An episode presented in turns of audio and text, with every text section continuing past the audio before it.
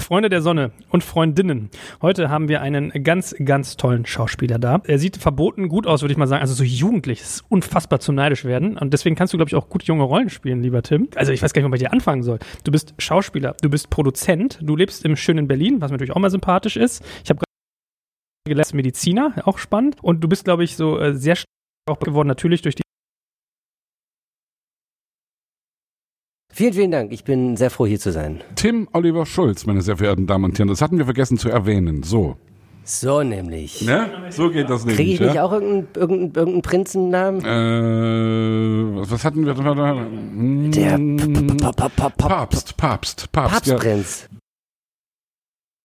Nee, ich, will, ich wollte eigentlich nur in eurer Band sein mit, den, mit dem Pop. Ich bin der Porno, Papst. Pornopapst. Habe ich mich auch noch nicht selbst nennen dürfen, aber ab heute. Da muss ich einspringen. Ich bin nicht, äh, das würde ich mich nicht nennen. Also ich habe durchaus Filme produziert, die auch mit viel Glück äh, ganz, ganz gut gelaufen sind und so Preise gewonnen haben. Auf der Berlinale liefen, in Cannes lief sogar ein Film. Terry Gilliam hat den vom Filmfest in Sofia oder uns, also unserem Film, aber ich würde mich trotzdem nicht Produzent nennen. Also ich habe das studiert, habe aber seit dem Studium auch wenig, ähm, wenig kreativ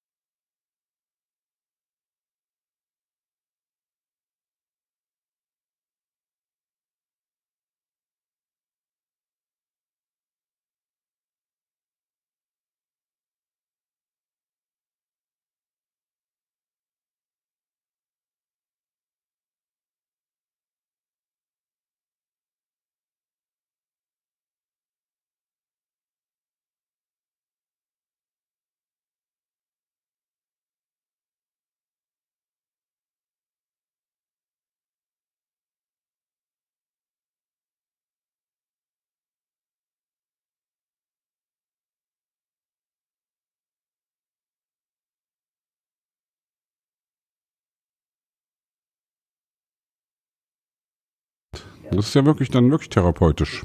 Andere schicken die Kinder in den Sportverein, du wirst hier vor die Kamera gezerrt. Ja, hast du doch die richtige Größe für. ich aber auch. ah, alles übertrieben. Na, war das dein Traum, dahin zu gehen, wo du heute bist, oder diesen Weg zu beschreiten, oder war es eher eine Art Zufall? Ich habe ähm, relativ früh mir vorgenommen, mir nicht vorzustellen, wo ich mal sein werde, ehrlich gesagt. Weil ich wollte dann immer irgendwie, dann werde ich enttäuscht und so. Und es war irgendwann mein erster Film, nämlich, in dem ich mitgespielt habe. Das konnte ich immer nicht glauben, dass der Film wirklich irgendwann im Kino laufen wird und dass wirklich irgendwann ein Filmplakat ist und dann soll ich da drauf sein. Habe das immer nicht geglaubt und habe mich aber total darauf gefreut und hat es fünf Jahre gedauert, bis der dann im Fernsehen lief. Und dann habe ich irgendwie aufgehört, mir so Sachen vorzustellen und da will ich irgendwann mal sein oder so. Mein Vater. Ich, ich meine gar nicht so Ziele setzen, sondern ich meine einfach die Richtung, was du machen willst. Dass du eben nicht wie dein Vater Mediziner wirst, dass du nicht irgendwie Anwalt. Sportler, Anwalt, Ja. äh, äh, ja. Musiker wirst, sondern dass du eben Schauspielerei, dass das dein Also, Lieblings Wie gesagt, Ding ich ist. habe mich eigentlich immer echt so treiben lassen einfach und dachte, ich guck mal, was passiert und habe dann halt auch in Wien Theater, Film und Medienwissenschaften studiert. Ach, fantastische Stadt. Toll. Mega Stadt. Das war die, das war das Jahr, wo die Stadt das erste Mal die Stadt mit der höchsten Lebensqualität weltweit irgendwie bekommen hat oder ernannt wurde und äh, ich habe das wahnsinnig geliebt. Zwei Jahre und dann zurück nach Berlin wegen der DFFB. Aber ich habe, wie gesagt, mir nie so richtig vorgestellt, ich will dann mal irgendwie Schauspieler sein oder dann will ich das studiert haben oder so. Und das war immer irgendwie go with the flow so mäßig und das hat immer ganz gut funktioniert. Das ist aber eine reife Lebenseinstellung. Erstaunlich, ja. War das ein bisschen familienangelegenheit? Hast du Geschwister gehabt, dass man auch so ein bisschen so Banden hatte links und rechts? Ja, schon, aber irgendwie war ich immer irgendwie so ein bisschen der Exot. Dadurch, dass es schon früh losging, irgendwie mit der Schauspielerei, war das jetzt nicht so, dass ich irgendwie mich an den abarbeiten konnte, was die Karriere anging oder so. Mein Bruder ist relativ spät ausgezogen und meine Schwester auch und meine Kleine war noch zu Hause und ich bin dann irgendwie, wollte sofort nach der Schule irgendwie raus und habe eine kleine Wohnung hier in der Knesebeckstraße am Savigny-Platz gehabt und habe immer so mein eigenes Ding gemacht und tatsächlich heute irgendwie noch so ein bisschen. Und deine Eltern haben dich auch gelassen. Die haben mich lassen müssen ja irgendwie. Okay, also du warst sozusagen, also ich, wenn ich das mal analog zu mir, weil bei mir war es ja ein bisschen so, dass meine Eltern eigentlich total dagegen waren, dass ich das machen will, was ich machen will. Mhm. Also dass ich sozusagen in Richtung Unterhaltungsmusik gehen will, wie es ein bisschen abschätzig immer hieß. Ja. Ja. Und meine Eltern haben gesagt, wenn du schon Musik studieren willst oder Musik machen willst, dann mach doch wenigstens klassisch, mach doch wenigstens Ja. ernste Musik. Ja. Ja. Und da habe ich immer gesagt, das ist genau das, was ich nicht will, weil ich will, wie du eben so schön gesagt hast, ich will mein Ding machen. Und deswegen, also meine Großmutter war dann die, die sich das natürlich auch leisten kann, als Großmutter zu sagen, Junge, wenn du das willst und wenn es deine Eltern nicht wollen, zieh das durch und Ja. mach das. Und das ist natürlich für eine Großmutter viel leichter als für die Mutter oder für den Vater, weil sie nicht die direkte Verantwortung Deswegen hat. sind die so wichtig, ne? Deswegen ist es so geil. Ja. Deswegen ist für mich heute meine Großmutter immer noch irgendwie die Heldin, die Ja, mir cool. irgendwie Türen aufgemacht hat, durch die ich dann gehen konnte. Na, es war so, dass mein Vater schon irgendwie wollte als Akademiker, dass ein Junge macht was Richtiges und ich habe nie drüber nachgedacht, die Schule abzubrechen oder so, weil nie der Erfolg auch da war. Es war jetzt nicht so, dass ich ein Jugendstar war und irgendwie die Schule abbrechen hätte können für die große Rolle oder so. Und dann habe ich das halt durchgezogen. Dann wollte er schon, dass ich irgendwas studiere oder mich umschaue und so. Und das habe ich dann gemacht. Und dafür bin ich ihm auch dankbar, dass er mir so dieses mach was Richtiges oder guck, was es gibt und, und schlawenzel nicht irgendwie so daher. Aber sie haben jetzt nie gesagt, Mensch, irgendwie Tim mit der Schauspielerei, das ist doch doch nichts und so, sondern nee, ich habe da meine Jobs gehabt und es waren teilweise ja nur zwei Jobs im Jahr oder so. Also echt nie den großen Durchbruch gehabt in der Schulzeit oder so. Es kam dann erst mit dem Studium. Und dann weiß ich noch, beim ersten großen Job habe ich meinen Vater angerufen und gesagt, so Fadi, ich brauche deine Unterstützung nicht Geil, mehr. ne? Ich äh, komme jetzt alleine klar. Da ist ja aus dem Jungen doch noch was geworden. Ja, voll. Und dann habe ich ihn eingeladen zur Premiere von Systemfehler damals und er ist echt hingekommen nach Köln und meinte dann auch so, yo, ich bin stolz auf dich. Ja, cool, ey. Das ist doch, das sind doch Geschichten, die man so erleben will. Ja, voll. Also das ist alles gut gelaufen. Toi, toi, toi. Ja, aber ich meine, also du hast ja auch bei Schloss Einstein gespielt. Ich weiß, das wurde so zu meiner Schulzeit immer geguckt. Ich, ich nicht, aber viele von meinen Freunden. Und es ist, ich weiß nicht, ob das ein Liebhaberding war. War das groß eigentlich? Ich weiß, also groß würde ich es nicht bezeichnen. Andererseits haben die echt heute noch wahnsinnig viele Klicks auf YouTube und so. Treue Fans, glaube ich. Ist, die haben sehr treue Fans. Und deswegen, äh, ich weiß nicht, was groß definiert, aber es, ich werde heute noch oft auf Schloss Einstein angesprochen. Sehr zur Belustigung von meinen Kumpels zum Beispiel in Wien, als ich halt Theater, Film und Medienwissenschaften studiert hatte und wir sind ins Theater gegangen und so. Und dann kamen immer wieder irgendwelche 13-jährigen Mädels an und haben ge- irgendwie total aufgeregt Schloss Einstein und die haben sich immer totgelacht. Aber ja, das war irgendwie auch ein Teil auf dem Weg und ich bereue es nicht, dass ich es gemacht habe und das war eine lustige Erfahrung. Wie hast du das damals weggesteckt? Weil ich jetzt wieder die Analogie irgendwie sehe zu mir. Also wenn du bei dir ja wirklich in sehr jungen Jahren auf einmal schon eine Art Fame hast oder eine Art eben irgendwie du, hey, der, der Typ, der spielt da mit und so, dann wirst du ja anders behandelt und dann wir, sehen dich Leute ja automatisch irgendwie als irgendwas eben outstanding, äh, Besonderes. Oder hast du das gar nicht so empfunden? Oder war das bei dir gar nicht so? Wie gesagt, ich hatte nie den großen Erfolg, so. Aber ich weiß noch, das erste Mal, als ich ein Casting hatte, da war ich irgendwie halt, wie gesagt, zehn oder so. Und bin in die Schule gegangen und habe das halt so voll rumerzählt und habe irgendwie auf dem Schulhof dann wie so ein Vollspacko irgendwie auf dem Schulhof dann so Text gelernt und so für dieses blöde Casting. Und ich glaube, das war sogar damals auch Schloss Einstein, äh, was ich halt nicht bekommen habe. Also du hast es sozusagen raushängen lassen. Ich habe das, glaube ich, voll raushängen lassen. So und dann äh, hat irgendwann mein Lehrer mich gefragt, so ein bisschen genervt, von wegen können wir das Thema jetzt mal beenden. Was ist denn jetzt eigentlich? Hast du die Rolle bekommen oder nicht? Und ich meinte so, ja, ja, ja, habe ich, hab ich bekommen. Und dann hat meine Mutter mich zu Hause angesprochen und meinte, Tim, sag mal, du weißt schon, du hast die Rolle nicht bekommen, ne? Das, das ist jetzt, jetzt geht's weiter. Und da meinte ich so, ja, ja, doch, nee, das, das, das weiß ich. Und ich weiß nicht, was da los war, aber ich habe es irgendwie raushängen lassen und dann war das irgendwie auch eine komische Situation. Aber danach war es so, dass ich in der Schule eigentlich damit wenig zu tun. Ich war jetzt nie in der Schule beliebt oder irgendwie der große Reißer. Ich hatte immer meine Cousine, mit der ich abgegangen habe, meine Freundin und dann noch ein Mädel, mit der ich irgendwie mich gut verstanden habe. Aber ich hatte jetzt nie wirklich große Freunde in der Schule oder so. Echt? Dich hätte ich so in das Eck gepackt.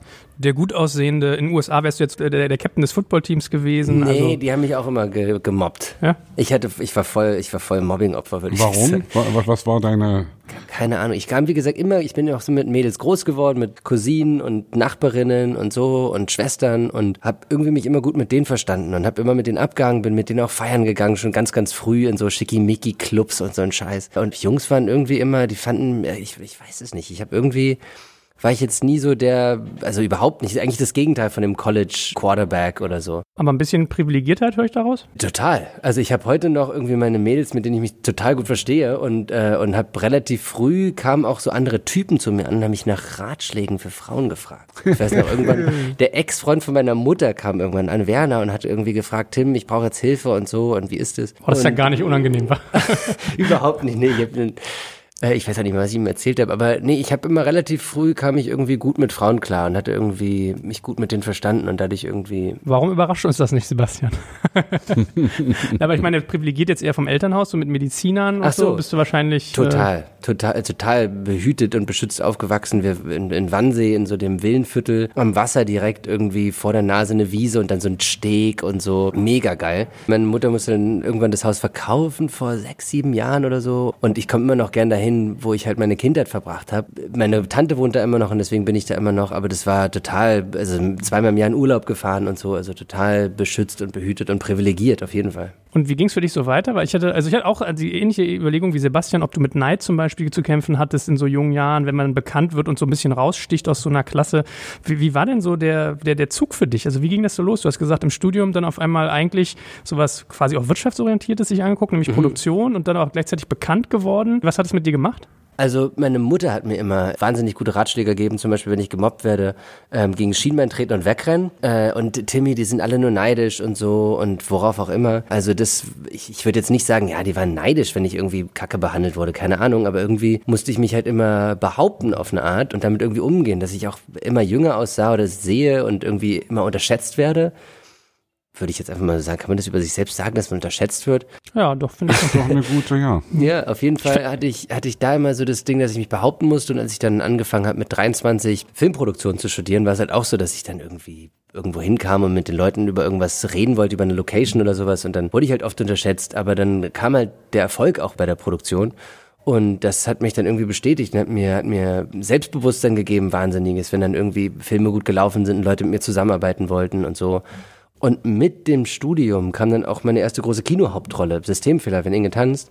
Und dann ging es halt in die Richtung weiter, dass ich plötzlich geile Filmangebote hatte, auf, über die ich mich vorher schon immer gefreut hätte. Und ja, wie gesagt, irgendwie lief es dann halt immer weiter. Ich wollte das Studium abschließen und zu Ende bringen, habe dann von der Uni total die Freiräume bekommen, um meine Filme zu machen, also als Schauspieler machen zu können und habe halt trotzdem noch abgeliefert als Produzent. Also habe meine Filme gemacht, die Seminare besucht und konnte das dann so abschließen. Also du hast quasi beide Tracks parallel verfolgen können, produzieren genau. und Schauspiel. Ja. Also ich hatte eine gute Freundin, ähm, mit der ich zusammen studiert habe, die hat sich total für mich eingesetzt, dass ich eben weiterhin studieren kann und im gleichen Jahr bleiben kann und so, der ich sehr viel zu verdanken habe. Und dann ging das immer so weiter. Dann kamen irgendwie Vampirschwestern, was irgendwie geil war, zwei Filme. Dann kam Club der Roten Bänder, der nur kam, also Club der Roten Bänder, die Zusage kam, eigentlich auch wegen Systemfehler, also wegen dem Film. Ähm das wollte ich eben gerade fragen, dass sozusagen ein Film, von dem du eben selbst gesagt hast, dass er kommerziell nicht gut lief, aber eben scheinbar gut war, dass dadurch sozusagen Leute auf dich aufmerksam werden, die dir dann wieder einen Weg ebnen in eine andere Richtung, dass sozusagen nicht unbedingt der kommerzielle Erfolg, äh, natürlich ist der irgendwie wichtig, wissen wir alle, wir wollen alle gern irgendwie, wenn wir eine Platte aufnehmen mhm. oder wenn du einen Film machst, du willst irgendwie nicht nur im Arthouse-Kino laufen, sondern du willst am liebsten irgendwie eben äh, monatelang permanent Primetime irgendwie in den großen Kinos laufen. Ja. ja? Was, was, und, und wenn wir eine Platte machen, natürlich finde ich das auch immer verlogen, wenn irgendwelche Leute sagen, ja, wir wollen überhaupt nicht kommerziell erfolgreich sein, wir wollen irgendwie unsere Nischenkulturen haben, wir machen unsere Kunst und so. Klar ist es wichtig, dies zu verwirklichen, aber ich glaube, jeder, der auf eine Bühne geht oder jeder, der in irgendeiner Weise künstlerisch irgendwas macht, hat eine gewisse Portion Narzissmus und will dieser auch bedient wissen. Ich weiß auch nicht, ob es jetzt wirklich Narzissmus ist, von dem ich sprechen würde, aber es ist natürlich natürlich so, dass wenn ein Schauspieler bekannt ist, dann ist es, weil er tolle Sachen gemacht hat, weil er, weil er erfolgreich war. Und das ist was, was niemand nicht möchte als Schauspieler. Es ist nicht so, dass jeder Schauspieler, der sagt, ich möchte nicht bekannt sein, der lügt. Ja, es gibt ja zum Beispiel das wunderbare Beispiel, wir haben da irgendwann schon mal drüber gesprochen, das deutsche Beispiel Till Schweiger, der sozusagen eigentlich von allen Kritikern immer irgendwie abgewichst wird, ja, und alle sagen irgendwie, äh, der hat ja, der kann, und äh, alle reden Die Nase nur, wird gerümpft. Genau, genau, es ist sozusagen kein großer äh, Mime. Äh, Mime, ja, so, und, und, und er ist aber eben fuck der erfolgreichste Produzent und die Leute rennen irgendwie in seine Filme zu Millionen. Der scheint was richtig zu machen. Der scheint was richtig zu Total, machen. Das denke ich auch. Und, und das, das ist, weißt du, die Frage ist ja einfach die, also Freddie Mercury, für mich ein großes Idol, Sänger von Queen, Mhm. der hat irgendwann mal gesagt, äh, der einzig wirklich abrechenbare Erfolg ist der kommerzielle Erfolg. Und da Ja. ist natürlich irgendwie was Wahres dran, weil alles andere ist Geschmack. Und wenn du jetzt sagst, ich habe einen geilen Film gemacht, aber leider, Leute, äh, der hat es nie in die Kinos geschafft und ins Fernsehen auch nicht und der, der, der lief eigentlich nirgendwo, aber der ist so geil. Hey, Ey, Systemfehler total. Der war, äh, ich habe dafür monatelang Performance, Gitarre, Gesang, Bassgitarre Du hast da einen Punk gespielt, gelernt. ne? Du genau. da irgendwie, ja. Also ein Schüler immer noch so, aber halt einer, mit, einer, mit einer ziemlich coolen Punkband, Pop und du hast richtig. Bassgitarre spielen dafür Ja. gelernt, ja? Ich habe mir in, unten in meinem Haus in der, in der Savinghi-Platz, also in der, in der Wohnung, habe ich mir so einen Keller eingemietet von meinem Nachbarn, viel zu überteuert und habe da ähm, halt immer Verstärker aufgedreht und habe da halt immer performt in einem Spiegel und halt diese Lieder gespielt. Das konnte ich dann irgendwann aber auch dazu zu singen und mich dazu zu bewegen. Und das war eine einmalige Erfahrung. Und heute hat er auch super Bewertungen auf Amazon, lustigerweise, oder bei Amazon Prime, glaube ich. Und alle, die mich darauf ansprechen, die mögen den Film total. Aber es ist tatsächlich so, dass du beim Film nie damit rechnen kannst, ob der Erfolg haben kann oder nicht. Es war, als ich dann mit dem gleichen Regisseur, Wolfgang Groß, vor zwei Jahren einen Film gemacht habe, Enkel für Anfänger. Da meinte Heiner Lauterbach das so, mit dem ich, ähm, ähm, mit dem ich mich auch sehr gut verstehe. Und der meinte, als ich so meinte, ey, und was denkst du, wie der erfolgreich? Und also man kann nie sagen, ob ein Film erfolgreich ist oder nicht. Es gibt nur welche, wo die Wahrscheinlichkeit, dass sie abkacken, sehr viel geringer ist. Und der ist bei dem Film so gewesen. Auch der war erfolgreich, also kommerziell leider nicht so wirklich erfolgreich, Enkel für Anfänger. Und das ist manchmal total hart, aber es ist so. Und deswegen war ich bei Club der Roten Bände auch immer so, dass ich den, Ki also den, den, meinen jüngeren Schauspielkollegen halt auch immer gesagt habe, Leute, ey, rechnet bitte nicht mit irgendwelchen Erfolgen oder irgendwas. Auch wenn irgendwelche Journalisten ankamen und gesagt haben, ey, was ihr hier macht, ist ja so und so, weil ich halt immer so Ball flach halten, so, wenn das nicht zerrissen wird oder wenn das irgendwelchen Menschen Kraft gibt, dann ist es super. Und wenn es erfolgreich hat, dann ist es halt auch super oder Hammer, noch viel ja. cooler. Aber und dass es dann so erfolgreich war, das war dann total schön. Aber wenn es nicht erfolgreich gewesen wäre und wir alle damit gerechnet hätten, dass es erfolgreich ist, dann wäre es halt scheiße. Bei mir war es ganz lustig. Ich habe ja ein Buch geschrieben über drei Internetunternehmer und das war auch echt Best Bestseller und das ist schon so ein, so ein, so ein Moment, wo du denkst, so, oh, Amazon-Platz, ich weiß gar nicht, 48, 25, was weiß ich. Und dann kamen immer Leute zu mir und fragten mich, ja, okay, und äh, hast du jetzt richtig Geld verdient? Und ich sag, nee, das kannst du eigentlich in die Tonne treten. Mit Büchern verdienst du Sachbüchern gar nicht so viel Geld, aber es ist die Eintrittskarte in attraktive Sachen. Also wenn du halt irgendwie sagst, okay, das ist der Typ, der hat die Bestseller-Biografie über die drei Onkels in meiner Branche sind halt schon echt relevant geschrieben, dann laden die dich halt mal zu einem Vortrag ein und dann kannst du halt ein Honorar aufrufen, was schon signifikant ist. So, und ich glaube, das ist bei dir wahrscheinlich ähnlich, dass du so deine, deine Street Cred sozusagen, die mit solchen Rollen wahrscheinlich geholt hast, oder? Mit was für Rollen jetzt? Ja, mit dem, gerade was du gesagt hast, so Systemfehler. Genau. Kommerziell vielleicht gar nicht erfolgreich, aber du hast halt gezeigt, was in dir steckt und dich damit qualifiziert für anderes. Ich weiß auch nicht, ob ich jetzt gezeigt habe, was in mir steckt, aber die Arbeit war mega und ich krieg nach wie vor tolles Lob dafür und das ist halt geil eben. Und das hat dann der Vox-Chef irgendwie gesehen bei einer Castingbesprechung, wo die eigentlich schon alles durch hatten, hat von der Iris Baumüller, von der Besetzerin oder von der Casterin, die das Video gezeigt bekommen, wie ich irgendwie bei Systemfehler so performe und hat er gesagt, yo, der ist es. Wie heißt der Vox-Chef gleich? Ich habe den auch mal Bernd kennengelernt. Reichert. Genau. Der inzwischen von der RTL Mediengruppe Chef ist. Ah ja, ah ja. Der ist aufgestiegen in der Zeit. Hey. Ja. Na, wir haben ihn damals über Sing meinen Song kennengelernt. Weil wir, Genau, das hat er auch gemacht, ja. Genau, und das war, und der ist ein cooler Typ. Sehr cooler ja. Typ. Junger Typ irgendwie, also gar nicht so, ja, wo- wie, wie, wie man denkt, irgend so ein Fernsehfunktionär. Nee, echt ein ambitionierter, junger, Total. sprühender Mensch. Ja. Ich sehe schon, du hofierst hier einen unserer nächsten Gäste. ja, spannend. Und sag mal, so Club der Roten Bänder, das muss doch wahrscheinlich so dann der verrückteste Ritt aber für dich gewesen sein, oder? Das war der verrückteste Ritt. Ja. Ich weiß nur, wie ich da saß und ich hatte durch Studium und nebenbei Drehen, war es halt immer so, ja, ich weiß nicht, wann ich dann da sein kann, wie das dann da ist, wenn das passiert und so. Also es war immer alles sehr viel Ungewissheiten in meinem Leben. Und dann saß ich da und dann wurden mir die Haare rasiert. Und dann dachte ich so, ja krass, das ist jetzt erstmal irgendwie... Das Dein Outfit für die wird- nächste Zeit. Das ist für die nächste Zeit ist das auf jeden Fall so der Look und das, was ich mache. Und dann waren es fünf Monate und dann war das so erfolgreich, wie es war und irgendwie Fil- Fernsehpreis und Grimme-Preis und irgendwie Zuschauerpreis und Branchenpreis. Und dann halt noch eine Staffel und die waren wieder so erfolgreich und dann noch eine Staffel und dann noch ein Kinofilm. Das war schon ein wahnsinnig verrückter Ritt. Und heute ist es noch so, dass Leute zu mir ankommen und Tränen in den Augen haben und sich dafür bedanken, was wir da gemacht haben. Ist So. doch Hammer, ne? Ist doch Total. echt geil. Also es ist nach wie vor so, dass es Menschen viel gibt und das ist sehr, sehr selten so, dass wir Filme machen und äh, das Leuten halt nicht nur Spaß bereitet oder zum Nachdenken anregt, sondern wirklich denen hilft, durch schwierige Zeiten zu kommen. Ich kenne das ein bisschen von Songs. Also das ist wirklich so. Wir kriegen manchmal Briefe von irgendwelchen Leuten, die uns wirklich sagen, hey, das Lied hat mir echt geholfen. Also das ist auch wirklich das Schönste eigentlich. Das Mhm, ist total, total. salbungsvoll, aber ist am Ende wirklich, du hast, du hast es wirklich nicht so oft, ja. Ja. Sagst du, hey, geiler Song, ja, und hey, lustig und hm und so. Aber dass wirklich dir jemand richtig echt mit Tränen in den Augen sagt, ey, du, sag mal so, du hast mich gerettet in der und der Phase oder so, ja. Das ist schon hammergeil, ja. Voll. Naja, ich habe das manchmal auch, dass Leute zu mir kommen. Also ich will mich jetzt gar nicht in eure Reihe einreihen, dass, dass da glaube ich, muss ich mein, mein Licht deutlich unter den Scheffel stellen. Aber ich habe manchmal Unternehmer, die kommen und sagen, ich habe früher deine Interviews mit Unternehmern gesehen und das hat mich vor ganz vielen Fehlern bewahrt. Mir ist das ja immer unangenehm so ein bisschen. Ich weiß nicht, wie, wie geht ihr damit um? Also ich denke, ja, willst du mich jetzt verarschen? Doch nicht wirklich, ja doch und so. Also ich ertappe mich dabei, dass ich das ulkig finde, dass Ja. Leute, man, es, es fühlt sich so, wie soll man sagen, um den Satz vielleicht zu beenden, es fühlt sich so surreal an, wenn man mit einer Linse etwas tut und hinterher merkt, da haben echte Menschen Interaktionsgrad mit. Ja. Also ich, ich, ich glaube, wenn ich Reinhard May treffen würde und dem sagen würde, was seine Songs für mich bedeuten, dann wäre das für den auch irgendwie weird. So.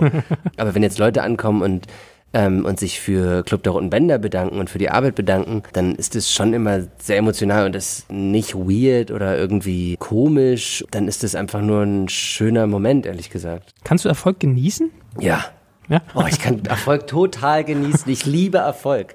Also am liebsten hätte ich die ganze Zeit Erfolg und würde auf einer Erfolgswelle schweben. Nee, also ich Erfolgswagen. Erfolg. ich würde, würde gerne mit dem Erfolgswagen fahren. Ja. Ähm, ich würde mich nicht wirklich, also ich würde mich natürlich schon als erfolgreich bezeichnen im Sinne von, ich kann davon leben, was ich mache. Aber ich sehe natürlich auch über Instagram und über die Medien und über auf irgendwelchen Veranstaltungen Leute, die halt viel mehr geile Jobs machen als ich. Also die Preise gewinnen oder die viel mehr arbeiten als ich. So und dann ist bei mir so, jo, ich habe jetzt fast ein halbes Jahr gar nicht gearbeitet, mehr oder weniger. Und das fühlt sich dann irgendwie scheiße an. Also ich habe dann immer, wenn ich halt nicht so erfolgreich bin, wie ich gerade gerne wäre, dann komme ich relativ gut damit klar, andere Sachen zu machen. So, Die Frage ist ja vielleicht auch, wie du Erfolg definierst. Ich habe vorhin Freddie Mercury zitiert mit die einzige abbrechenbare Ja. und so weiter. Du hast vorhin im, im Nebensatz gesagt, Club der Roten Bänder war irgendwie einerseits Grimme-Preis und ein Haufen Preise, andererseits war auch Publikumspreis. Ja. Es gibt ja auch viele Leute, die sagen, sobald du den Grimme-Preis kriegst, äh, die, die Regel, mir hat das jetzt eine Filmproduzentin mal gesagt, die gesagt hat, irgendwie so eine Serie wie zum Beispiel, was weiß ich, äh, äh, Deutschland 83, ja, Ja.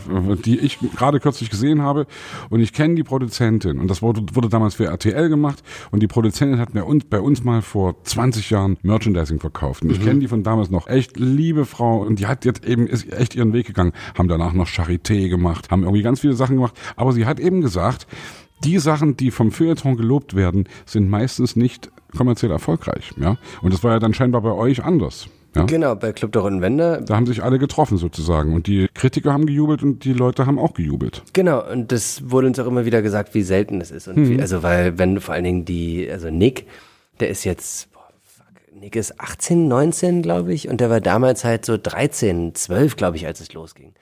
Und das war halt so, okay, das ist wirklich, wirklich, wirklich besonders, was hier gerade passiert. Also das passiert eigentlich nicht, dass man halt wirklich Zuschauerpreise gewinnt und Grimme-Preis gewinnt und die in der Süddeutschen großen Artikel über uns schreiben und so. Was ist Erfolg? Ähm, also Ich weiß es auch nicht. das war Also, Erfolg. Das war also Club der klar, wenn, wenn du das- alles hast, das logisch. war ja. auf jeden Fall Ja, ja. Erfolg. Aber ich glaube, die Frage wäre ja dann, was wäre dir theoretisch wichtiger? Ja? Ja, also wäre, wäre, wäre dir der künstlerische Erfolg wichtiger oder wäre dir der kommerzielle Erfolg also wenn ich, wichtiger? wenn ich davon okay leben kann, dann wäre mir der künstlerische Erfolg Mhm. natürlich immer wichtiger. Das ist gut- sehr gut geantwortet, weil es ist nämlich auch total leicht irgendwie zu sagen, ach, der künstlerische Erfolg ist mir viel wichtiger. Aber genau die Einschränkung, wenn du Ja. davon leben kannst, wenn du, wenn, wenn du immer sagst, ach, für mich spielt Geld keine Rolle. Äh, äh, äh.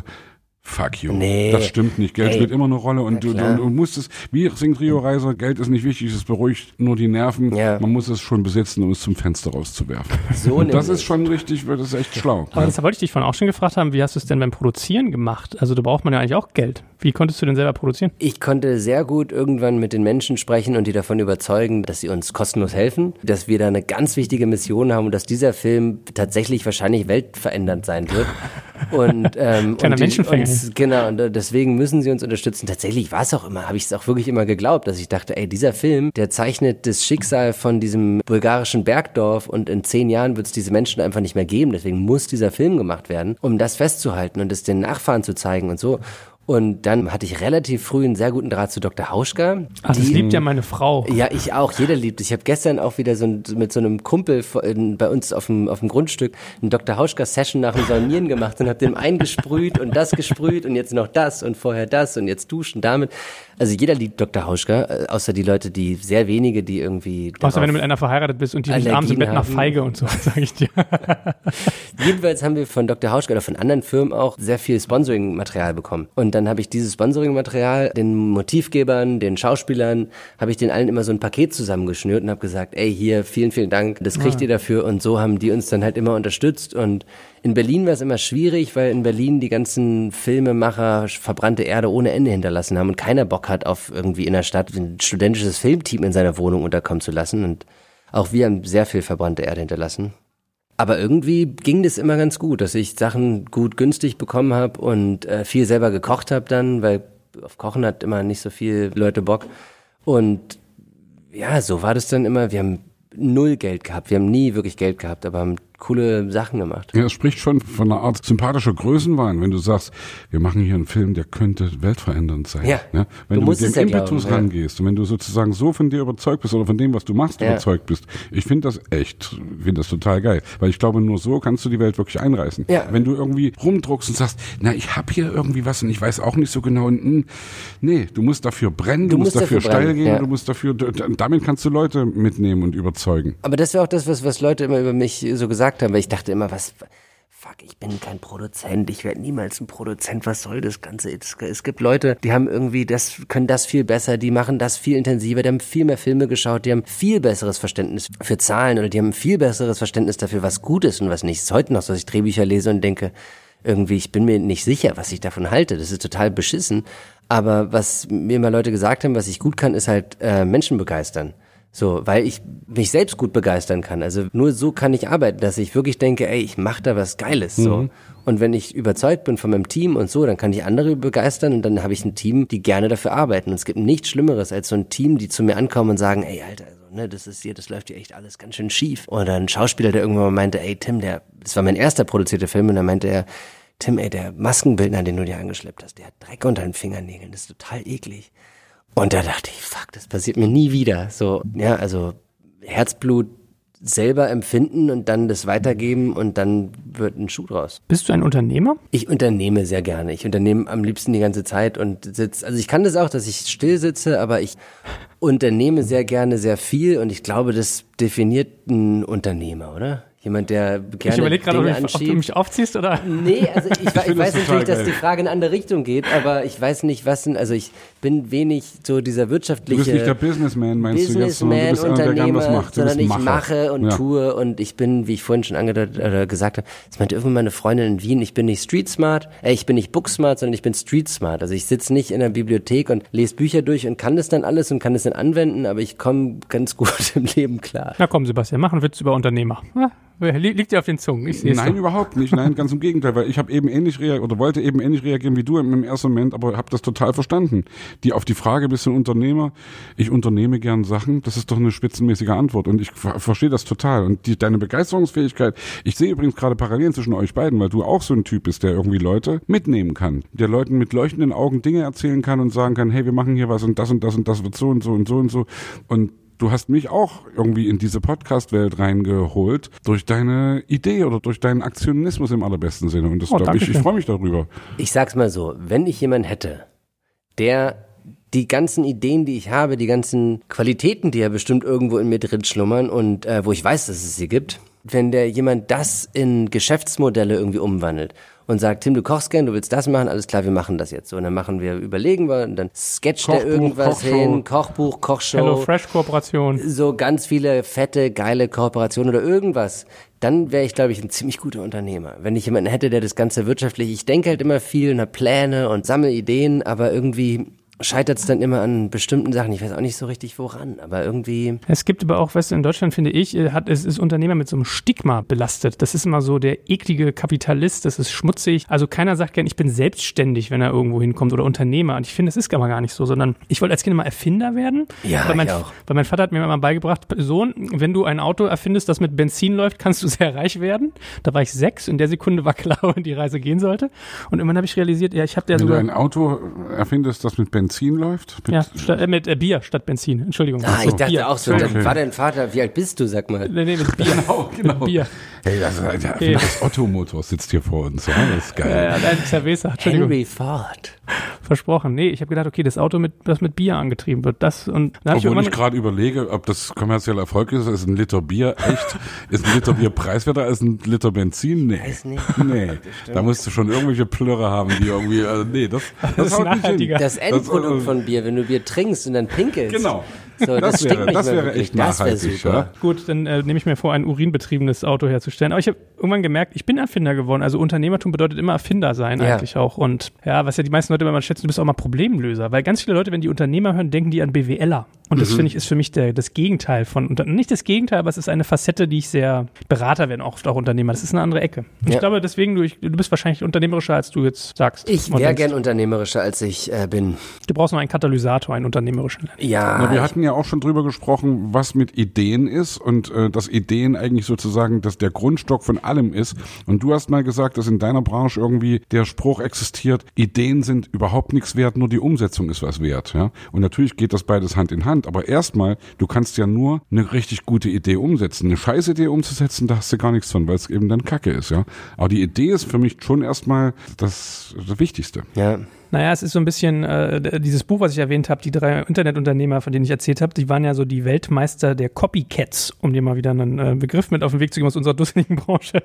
Äh, und Copycat hieß nichts anderes. Der ist in die USA gegangen, jetzt mal im übertragenen Sinne, hat geguckt, was gibt's da, hat's hier eins zu eins nachgebaut. So, und da kam natürlich irgendwann ein Frust auf bei den Leuten. Also wenn du hingehst und sagst, ja, ja, Herr Mason, Andrew Mason, was machen Sie denn da mit diesem Groupon? Zeigen Sie doch mal her. Und dann sagt er, ja, ich mache eine Deal-Webseite. Da kommen 50 Leute zusammen, kaufen einen Gutschein, dadurch wird der billiger. Das ist die Idee. Und dann geht der halt rüber und sagt immer genau dasselbe. Und der hat halt auch das, die haben auch das Design oft kopiert. Da kannst du dann wieder diskutieren.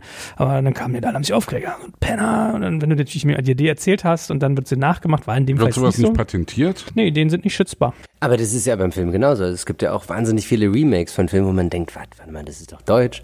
Und dann findest du raus, nee, das ist irgendwo hergekommen. Aber letztendlich geht's ja darum, das umzusetzen. Und wenn du was kopierst oder wenn du was nachmachst oder, oder verändert irgendwie machst, dann erstens musst du es halt und dann musst du es machen, musst du es tun, musst du aus dem Arsch kommen, musst, du- musst du irgendwie was produzieren. Und dann zeigst du ja auch irgendwo eine Wertschätzung dafür. Ja, ich meine, guck mal, es wäre doch so, jemand kommt zu dir vor fünf Jahren und sagt, ey Tim, ich möchte mit dir einen Film machen. Du bist ein Knacki, der aus dem Knast freikommt, der hat was geklaut, eine teure Beute, hat die vergraben und jetzt steht da eine Hauptschule drauf. Und du sollst dann da dich in diese Schule einschleichen, weil du musst den Boden ja aufhämmern, um an deine Beute zu kommen. So, dann hättest du den Film gemacht. Den Plot, sagt, den kennst du Ja, wahrscheinlich, klar, ne? ja. So, hm. Und den hättest du ja, den Film kannst du ja auf 50 Ebenen machen. Den, du, weißt du, du hättest vielleicht gesagt, oh, ich hätte das mehr auf Spannung gemacht oder ich hätte es mehr jugendlich gemacht. So, und dann kommt halt so ein Elias Mbarek und Team und die machen das halt so auf äh, Hauptschul-Prollo ein bisschen überzeichnet witzig. Ja. Also ich glaube, das muss bei deiner Branche ganz, ganz oft so sein. Du hast eine Idee. Ich glaube, Plots sind ja auch oft ganz ähnlich, so diese Romeo und Julia Plots. Ja, es gibt doch, es gibt das doch diesen, Boy diesen Girl. Also es gibt, es gibt, Genau, das, die, die, die, es gibt das ist, zehn Filmideen, die auf alle Filme anzuwenden sind. Ah, krass. Kriegst du die Du zusammen? hast gerade gesagt, Ich Boy Meets Girl. Ich habe das einmal gehört von zusammen. irgendjemandem. Warte mal, wie, wie, wie war denn das? das ist, irgendein ganz berühmter Regisseur hat gesagt, er war bei irgendeiner Party und hatte nachts die totale Eingebung und die genialste Idee für einen Plot und hat die sich nur auf den Zettel raufgekriegselt und hat am nächsten Morgen auf seinen Nachttisch geguckt und da stand drauf, Frau trifft Mann. Ja? Und das ist natürlich die immer wiederkehrende Geschichte, ja. Romeo und Julia. Das ist die immerwährende, die du ausschmücken kannst mit sonst was für Intrigen und für, ja, wo eben alles passieren kann. Ich meine, ist ja auch so, Comedy ist ja auch immer dasselbe. Anziehung, dann irgendein schlimmes Event, Abstoßung und dann wieder Vertrag, Auflösung, Hurra und alle sind happy, ne? Äh, Songs doch bestimmt genauso, oder? A-Teil, B-Teil, C-Teil. Ja, aber da geht's es also das ist die Form, aber inhaltlich natürlich kannst du auch sagen, worüber habe ich bis jetzt in meinem Leben noch nicht gesungen und da denke ich manchmal bei irgendwelchen Leuten, die echt schon 500 oder 1000 Songs geschrieben haben in ihrem Leben, worüber wollen die denn noch schreiben? Und also ich suche jetzt auch, wir suchen gerade nach Themen für uns, die mir zu Gesicht stehen, darüber zu singen und natürlich kann ich zum tausendsten Mal singen äh, Liebe und Hass oder ja, diese ganzen Ich liebe dich, du liebst mich nicht, aha, aha, aha.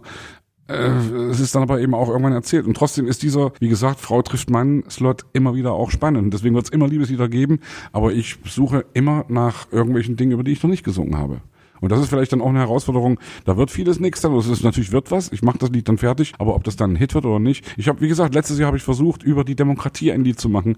Hey, hat einigermaßen funktioniert. Ich freue mich darüber. Mein Vater hat mich da auf die Idee gebracht. Es hat bis jetzt so, glaube ich, noch nie mehr, noch nie jemand gemacht. Auf jeden Fall im deutschsprachigen Raum. Und das ist erstmal für mich so ein Ding, wo ich denke, ja, komm, yeah, habe ich gemacht und finde ich geil. Aber das ist es halt, wirklich ein Herzblut dahinter zu haben, zu sagen, okay, das ist was, die Geschichte möchte ich erzählen. Jo. So, und wenn sie dann halt auf irgendeine Art und Weise halt genau das Gleiche ist, nur irgendwie anders erzählt wie Romeo und Julia, dann ist es ja egal. Du willst diese Geschichte erzählen und die Geschichte ist besonders, weil Boy und Girl halt etwas ganz Bestimmtes halt ausmacht und das ist das, was du erzählen willst. Ich überlege ja gerade, es ist ja zum Beispiel Fuck You Goethe, was wir ja gerade so plotmäßig angerissen haben, auch so, da spielen die ja Romeo und Julia in dem Film, quasi im ersten Teil und die spielen es ja aber so auf Hauptschulsprache. Ey, Ma- äh, äh, Julia, willst du ficken? Hol mal Tüten raus und so. Ja. Das kommt halt so witzig, weil es halt so völlig umgedichtet ist, ja. Also auf jeden Fall, ich habe von den dreien äh, gelernt, äh, besagten Internetunternehmern, äh, Umsetzung, auch wenn, man braucht lange, bis man es glaubt. Aber es ist so ein bisschen so, wenn jemand ein Restaurant aufmacht, gehst du auch nicht hin und sagst, äh, hallo? Gab's da an der Ecke ist mal. ein Italiener, du kannst doch nicht jetzt auch Pizza verkaufen. So. Ja, bei, äh, bei Restaurants frage ich mich tatsächlich immer, da denke ich mir, warum, warum gibt's dieses Restaurant? Also wenn man eine Pizzeria aufmacht, dann macht man noch eine Pizzeria auf, wenn man richtig gute Pizza machen kann. Aber wenn es halt genau der gleiche Scheiß ist, der eine Ecke weiter ist, dann verstehe ich es halt wirklich nicht. Also da kannst du noch so ein guter Gastgeber sein oder Das ist ganz normale mafiöse Geldwäsche. Weißt du, das ist Oder das einfach, einfach so. Der, auch mal. ja, ich bin einfach zu, zu, zu naiv und denke mir halt so, man macht Restaurants auf, weil man das Produkt irgendwie ähm, richtig geil findet, aber das ist zum Beispiel auch was, wenn ich einen unternehmerischen Partner hätte, der sagt, hey, wir machen jetzt ein Restaurant auf, ich glaube, das würde richtig gut laufen, weil immer wenn ich halt koche und ich habe jetzt irgendwie zu einem Geburtstag gerade für Freunde gekocht und habe 50 Pizzen rausgehauen, irgendwie 50? 50 im Pizzaofen, den, den so ein Handwerker mit mir zusammen gebaut hat. Und die waren richtig, richtig gut. Also die waren wirklich richtig gut. So, dass ich nicht weiß, wie man die noch jetzt viel besser machen könnte. Also man, klar kann man irgend, man kann keinen besseren Teil. Also es war alles echt gut. So und wenn ich jetzt jemanden hätte, der halt diese Gerichte mit mir aufschreibt und die Gerichte ich dem zeige, wie es geht und so und dann Unternehmer, der sagt so und dann musst du es so und dann gibt's die Tabellen und dann musst du da einkaufen und da reinsparen und da Miete. So, dann würde das glaube ich richtig gut laufen. Dann wäre ich ein ganz schön guter Unternehmer. Aber irgendwie Wie war der. Film gleich? Dieser deutsche Film mit, ich glaube, Moritz bleibt treu, mit dieser äh, Lambo. Soul Kitchen. Nee, mit, mit, dem, mit dem, mit dem Pizzaservice, wo unter der Salamischeibe Oh ja. das Dope lag. Oh ja. Da war das Lombok oder wie? Oder Das war Lombok, ja. Und das war dann, doch echt ja. ein großer Film. Das hab ich, hab ich Ein echt, großer Das fand ich echt richtig Mega. geil. Also auch so, also der auch so abdriftet dann, ja, mit, mit wirklich Mord und Totschlag und allem. Im, ja. Lam, Im Lombok, die zweite, der zweite Film davon, da gibt's diese geile Theorie, dass die Aliens irgendwann auf die Erde gekommen sind und dachten, sie gucken sich jetzt den Planeten an und dann ähm, finden sie halt Affen und dann denken sie, scheiße, alles voll mit Affen und die können überhaupt nichts, was machen wir denn jetzt hier? Und dann haben sie mal richtig ordentlich gebumst und haben einfach die Affen von vorne bis hinten irgendwie durchgenommen und dabei sind die Menschen entstanden. Also die Ah haben ja, dieses okay. tierische und das alienmäßige Intelligente und dabei sind die Menschen entstanden. Das und darüber redet er, während Moritz bleibt treu, während er einen Joint baut irgendwie zündet den an und das dachte ich. Große Idee. Ja, aber ist ja, ich meine, manchmal ist es auch so, und ich glaube, in der Gastronomie wird das unfassbar deutlich, was du gerade meintest. Manche Leute sollten auch keine Unternehmer wiederum sein. Ja. Weil ich glaube, viele gründen, weil sie diesen Lifestyle-Traum haben. Ich habe mein eigenes Restaurant und, äh, und äh, ich arbeite ja viel mit der Metro zusammen, wir haben auch eine Podcast-Reihe. Echt? Mhm. Und äh, von denen habe ich sehr viel gelernt, weil das ist ja deren Kunde. Also die verkaufen ja an Gastronomen Ja. und die Zahlen sind erschütternd teilweise. Ich will gar keinen demotivieren, aber so, ich glaube, 75 Prozent aller Unternehmer im, im Restaurantbereich scheitern in den ersten vier Jahren und so, ne? Ganz viel Burnout-Zeugs und so, weil, ja, wie du schon sagst, am Ende des Tages, da kommen ja auch viele Sachen zusammen. Gut, Ja. aber anyway, ich, ich schweife ab. Ähm, lass uns mal ein bisschen über digital reden, weil wir sagen ja mal, Kunst trifft digital ja als Ja. Thema. Und du hast ja hier richtig profund Power im, im digitalen Bereich. Wie, wie stellst du dich denn da so auf? Oh, viel zu wenig, denke ich immer. Ich denke mir, ich müsste es immer viel mehr nutzen, aber irgendwie bin ich da draußen auf dem Land und denke, wen interessiert das jetzt, was ich jetzt hier mache? gemacht? Ich habe heute tatsächlich schon, nee, ich habe noch keine gemacht. Ich habe aber eine in der Pipeline, die ich nur noch raushauen muss, weil ich heute Morgen das letzte Mal in den See gesprungen bin bei mir und da meinte eine Freundin von wegen, ey, komm jetzt, jetzt, jetzt machen wir davon ein Video irgendwie. Und dann habe ich einen ziemlich fetten Sprung in der Seilbucht hingelegt, aufs Stand-Up-Pedal und dann irgendwie weiter. Und da dachte ich mir, komm, das kann ich jetzt posten. Aber ich bin tatsächlich so, dass ich habe irgendwie, ich weiß nicht, wie viele es gerade sind, 200 äh, 20, 223.000 Follower. Ich weiß genau, wie viel es sind. 223.000. Es war gelogen, dass ich es nicht weiß. 226, schreib mir meine Zahl sogar, siehst du? Ja, das wird leider echt immer weniger, weil ich halt so wenig Das ist doch mache. mehr, 3000 mehr, als du gesagt hast. Hm, Ja, das, also es waren mal 226, es sind jetzt so, weniger geworden. ehrlich? Das werden immer weniger. Ich Wie geht denn nehm- das? das ist keine Ahnung. Ich mache zu wenig. Ich, ich, ich, ich kann es dir nicht mal genau sagen. Ich mache das falsch. Ich, mach- ich glaube, ich mache wirklich einfach zu wenig. Ich finde ja, das Leben findet im Analogen statt, liebe Kinder. Nämlich so. Das bin ich halt auch. Und wenn ich dann irgendwie ankomme und sage, Leute, können wir jetzt hier einmal ganz kurz irgendwie ein Foto oder kannst du mal von mir jetzt hier ein Foto, dann ist es immer irgendwie krampfig.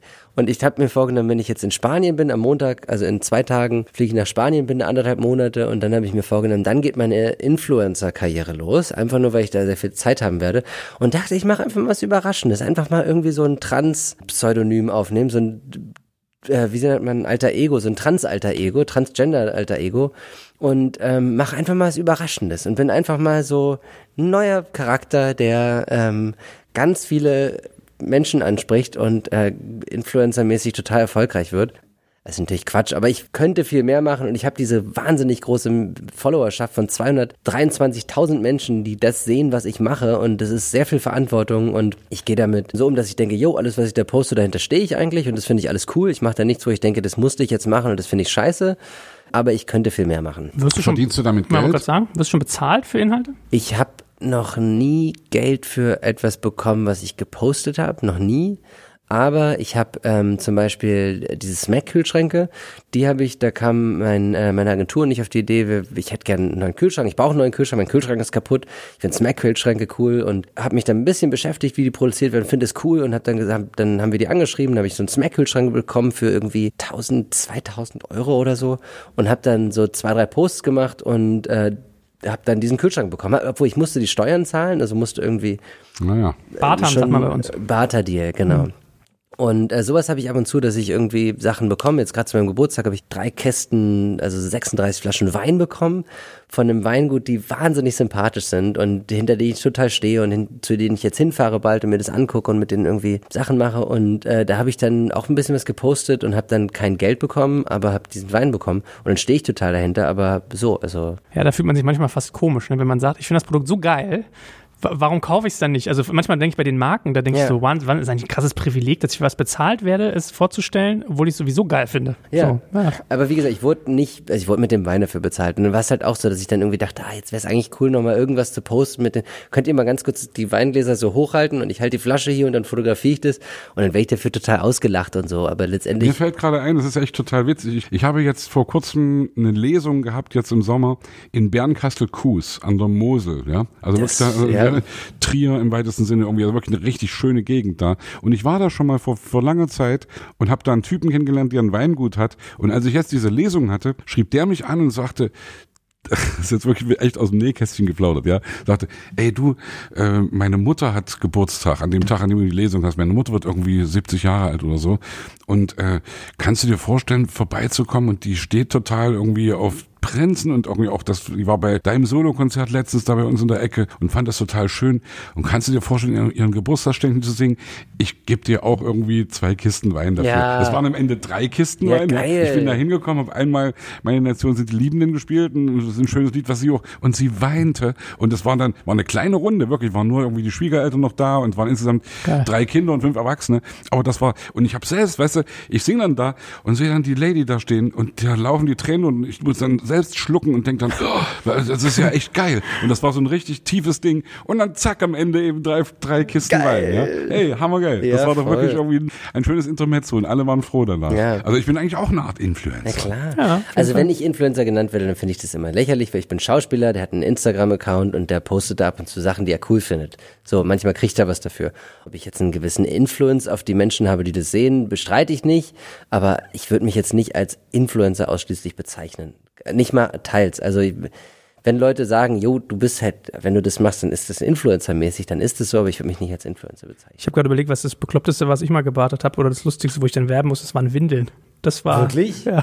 Aber du hast ein lebenslanges Windelabo bekommen für. Ich hab, wir haben so einen Fahrstuhl, der war so, ich weiß nicht, 800 Kilo rein, der war fast oben. So Wirklich. Das ist sehr Ja. viel Geld, oder? Was man da spart. Ja, also ich glaube, so anderthalb tausend Euro habe ich in Windeln, Bodylotion und Co. Läuft bei gehabt. Äh, war aber auch eine tolle Firma, äh, Nati. Die machen nämlich so Bioprodukte, ganz tolle Windeln aus Schweden. Und äh, weil ich die gut fand, bin ich dahin und habe gesagt, ey, so. Und dann, ich, ich bringe, es war auch ernst gemeint. Also ich habe die dann besprochen und dann haben wir auch, ein, ich bin nach Schweden dann auch gefahren, habe ein Interview mit der Chefin gemacht. Krass. Unfassbar anregend. Die ist irgendwie Ende der 40er, glaube ich. Ist eine Anwältin, die irgendwann ihr aufgehört hat, Anwältin zu sein, weil sie gesagt hat, ihr ging es auf den Sack, dass sie keine Windel kriegte ohne Erdöl drin. Ja, ja. Und hat die angefangen, vor 20 Jahren Bio-Windeln herzustellen. Sag mal, wie viele Follower hast denn du? Das habe ich über unseren Digital Kompakt Kanal gemacht, über unser Podcast. Also Instagram habe ich, glaube ich, liebe Hörer da draußen, erbarmt euch meiner. Ich glaube, ich habe 169 Follower auf Instagram, wo wir schöne Bilder machen mit Sebastian. Also Instagram ist nicht mein Kanal, mein Kanal war Podcast. Und da Okay. haben wir so 60.000, glaube ich. Okay. Aber Podcast ist halt auch so ein Medium, wenn dir jemand zuhört, du bist halt im Ohr der Leute. Es ist halt intim und hohe Glaubwürdigkeit, die sich mit verbindet und damit gehen wir auch heilig um. Also ich, Okay. Und wenn du dann sagst, Tesla ist zum Beispiel die Firma der Zukunft und Tesla, wenn die man mal ein Auto schenken würden, Schenken dann wäre ich Auto richtig froh. Nee, aber es wäre ziemlich gut. Nee, ich Mein, mein AK-47 ist gerade kaputt. Hört das gerade jemand? Ja, ich finde, man muss auf jeden Fall rote Linien haben. Ich, wir hatten zum Beispiel mal eine Anfrage von jemandem, die stellen so trinkbares Essen her. Und dann habe ich mir davon so einen Sixer schicken lassen, habe mir das angeguckt und da ist halt nur so Maissirup drin. Und Maissirup ist noch schlechter als Zucker, ist einfach nur Dreck. Also es ist wirklich einfach nur Dreck. Und da haben wir dann zum Beispiel auch gesagt, so, ey, das ist ein tolles Produkt für viele Menschen, glaube ich, aber für mich ist das nicht das Richtige, damit kann ich mich nicht assoziieren. Ja. Oder Banken. Wir hatten mal eine russische Bank, wo ich gesagt habe, so, nee. Also für Banken, manche, gerade wenn sie vielleicht so äh, Waffenkäufe, wie du jetzt sagst, unterstützen, das geht mir nicht über die Zunge. Nee. Deswegen ist auch schwierig. Wenn ich da irgendwie jetzt weniger idealistisch wäre, dann würde ich da wahrscheinlich irgendwie, ähm, würde ich, würde ich da vielleicht auch Geld für irgendwelche Posts bekommen oder irgendwie, aber ich will das halt auch nur mit Sachen machen, wo ich wirklich dahinter stehe. Hilft dir das denn bei deiner Vermarktung? Also sind digitale Kanäle mittlerweile wichtig, um deine produzierten oder von dir beschauspielerten Filme zu produzieren? Na klar. Also ich meine, wenn du dir anschaust, Louis Hofmann zum Beispiel, der bei Dark die Hauptrolle gespielt hat oder spielt, der hat, Habe ich gesehen gerade, fand ich hammergeil. Hab, also, hab die, die, diese, ist krass, ne? habe ich echt, also diese ganzen Verstanden habe ich Zeitebenen. nix, aber Ich hab, also man muss wirklich sich fast Notizen machen und muss Ja. irgendwie gucken und muss es ist man man muss glaube ich das auch mit jemandem zusammen gucken, mit dem man sich austauschen kann, Ja, es weil das geht funktioniert es, es nicht, geht wenn um verschiedene Zeitebenen Ja. erstmal und dann geht's aber auch noch um Paralleluniversen. Ja, also das also war es das funktioniert gar nicht, wenn du irgendwie nicht ganz bei der Sache bist, zum Beispiel. Die einen sagen so, die anderen sagen so. Also bei mir jetzt nicht funktioniert. Ich habe ich hab vieles, also ich fand es auch richtig krass, vor allen Dingen, was die beiden da irgendwie gesponnen haben, die beiden ähm, Showrunner, also der Baran Booda und seine Frau, ist unfassbar smart und Ja, ja. unfa also nicht nur smart, sondern intelligent und tiefgründig und, und, und, Ja, und ja. viel. Und philosophisch. Sehr Das philosophisch. ist ja eben genau das Ding, dass äh, der, der, der irgendwie die, die Weiterführung von der Stephen Hawking Idee oder, oder Ja. von, von, von äh, Vielen Ideen. Physik und Philosophie. Die, sie hat, sie hat, sie hat, ähm, habe ihren Namen leider gerade nicht auf den, auf den Lippen. Auf jeden Fall hat sie ähm, ganz, ganz viele Bücher während der, also gelesen über, also die wir, die ich alle nicht verstehen würde wahrscheinlich, weil ich bin Street Smart und nicht Book Smart, ob ich es erwähnt habe. Ähm, und äh, philosophische und astrologische Bücher gelesen und das da alles mit einfließen lassen. Und ich finde, das sieht man und spürt man. Und ja, also Ich das bin ja ein ich Fan von. Also ich habe ja früher irgendwie angefangen mal zu lesen, eine kurze Geschichte der Zeit von Stephen Hawking und habe es natürlich nicht verstanden, wo es wirklich um Wurmlöcher und Zeitreisen und irgendwie Zeit und Raum und um diese ganzen, Ja. ja, also schräge Sachen. Und dann kam irgendwie ein paar Jahre später raus eine kurze illustrierte Geschichte der Zeit. Also ein großes irgendwie ein Bildband, wo eben das noch bebildert war. Und da habe ich schon ein bisschen mehr gecheckt. cool. Aber weil ich dich meinte, hilft dir das bei der Vermarktung? Hast du den mitproduziert? Nee, ich was ich sagen wollte ist zum Beispiel Louis Hofmann, der äh, vorher, ich glaube, der hatte vorher, ich weiß es nicht, 20, 30, 40, 50.000 Follower und plötzlich hat er 1,2 Millionen. So, wenn du Louis Hofmann vorher angefragt hättest für irgendeinen Film, wo du vielleicht nicht ganz so viel Geld für, die, für das Marketing hast, dann musst du automatisch mehr Geld fürs Marketing einrechnen. Wenn du jetzt einen Louis Hofmann besetzt und dann zeigt er seinen 1,2 Millionen Followern einfach den Trailer von dem Film, erzählt was vielleicht behind the scenes für Fotos von dem Film, dann ähm, hast du automatisch viel mehr Aufmerksamkeit Klar. für dein Produkt. Und bei mir ist es auch so klar, dass ich denke, wenn ich jetzt zum Beispiel einen Netflix-Film, der jetzt im ähm, September rauskommt, da habe ich halt während dem Dreh immer schon Sachen fotografiert und irgendwie behind the scenes Aufnahmen gemacht. Darfst du das eigentlich? Das ist ja auch noch eine Frage, ob du das sozusagen rechtlich darfst. Also ich, weiß weiß, es noch, bei uns war es bei Sing meinen Song so, dass wir, wenn wir zwischendurch schon was gefilmt hatten oder, oder fotografiert hatten, wir durften noch nicht damit rausgehen. Ich durfte auch mit vielen Sachen nicht rausgehen. Das war, das war total ähm, strikt. Aber jedenfalls habe ich diese Aufnahmen und kann damit jetzt werben und kann jetzt meinen 223.000 Followern, die ab die nach nachdem dem das ausgestrahlt das 224.500 Doppelte wahrscheinlich sein ja. werden. Nee, aber dass ich denen halt ähm, Informationen über den Dreh mitgeben kann, dass ich sozusagen, wenn ich begeistert von dem Film bin und ich habe den gesehen und er ist wirklich geil geworden und wenn ich das halt in der Öffentlichkeit erzähle, und diese Öffentlichkeit ist halt bei mir vor allen Dingen Instagram einfach und digitale Medien, dann hat es einen großen Werbewert. Früher war es so, dass man Anzeigen geschaltet hat und irgendwie in, einer, in irgendwelchen Zeitschriften halt eine Seite gekauft hat, die hat vielleicht, ich weiß nicht, wie viel so eine Seite kostet, 10.000 Euro für so eine Monatszeitschrift, dann kalkulierst du das alles mit ein. Oder du gehst zu Wetten das oder so. Aber wenn du halt jemanden hast, der einfach diese Followerschaft hat und diese Aufmerksamkeit hat und darüber reden kann, dann sparst du dir sozusagen das ganze Geld, was du ins Marketing stecken würdest oder kriegst es halt noch on top einfach diesen Wert dazu. Und das kann man nicht verneinen, dass das einfach was sehr Wichtiges ist heutzutage. Und natürlich gibt es die Schauspieler, die viel ähm, renommierter sind als ich und die viel größere Projekte gemacht haben und Preise gewonnen haben hast du nicht gesehen und die haben gar keinen Instagram. So, und die sagen, sie haben darauf keine Lust und dann ist es natürlich auch okay. Aber wenn, wie gesagt, jetzt ein Produzent, ein Verleih, wie auch immer, eine Firma sagt, wir möchten einen Film herstellen und wir stecken so und so viel Geld ins Marketing, dann müssen sie bei jemandem, der gar keine Followerschaft hat, natürlich mehr Geld einplanen als bei jemandem, der viele Follower hat. Ich überlege ja gerade, also um, um mal so einen Benchmark zu geben, wir haben auch mal mit einer Zeitung kooperiert, eine Wochenzeitung. Da war, glaube ich, so eine ganzseitige Anzeige so um die 42.000 Euro, meine ich. So, und ich habe mich immer gefragt, wir haben so mit QR-Codes auch mal getestet, was da rumkommt und es ist echt überschaubar. Und es ist natürlich immer so, Zeitungen sagen, ja, Brand, Brand, Brand. Also es geht ja nicht nur um Performance, also um Klicks, sondern auch irgendwie um Branding, dass du Wahrnehmung hast, Awareness, bla Ja. bla, die ganzen Buzzwords. Das ist natürlich bei Instagram toll, dass du da Interaktion hast. Also da kannst du halt zeigen, was rumgekommen ist. Du siehst so. genau, welche Zielgruppe auf irgendwas geklickt hat und wie sie da weitergekommen sind, wie alt die Leute sind, aus welcher Stadt die Leute kommen, äh, was für ein Geschlecht die Leute haben, worauf die Leute sonst stehen. Du siehst, ah, du kannst es ganz genau nachverfolgen und du kannst es viel genauer planen. Und ich frage mich jetzt so ein Stück weit, ist das bald sogar äh, Einstellungsvoraussetzung bei euch? Ist, ist es schon, glaube ich. Ist es Ich schon glaube, es gibt es auch. Also ich habe einen Film gemacht vor ein paar Jahren und ähm, da hatte ich die Hauptrolle von vorne, also die eine der Hauptrollen äh, von vornherein. Ich kenne den Produzenten gut und der wollte mich und das haben wir gemacht.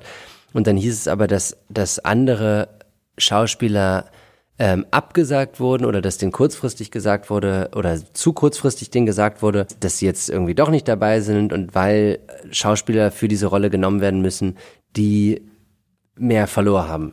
So, ich sage jetzt nicht, welcher Film das war, aber ist angeblich das war es da eigentlich so. traurig oder ist es nicht eigentlich wirklich auch Das scheiße? ist total beschissen, das ist total scheiße, aber ich, also wie es da war, ich weiß nicht, wie es wirklich gelaufen ist und wie das alles war, aber ich kann total nachvollziehen, dass man sagt, wir haben nicht das Geld fürs Marketing, wir brauchen Leute, die zu Wetten das gehen zum Beispiel. Dann sitzen die da auf der Couch einmal im Jahr, wir wetten das, wenn es sie noch geben würde.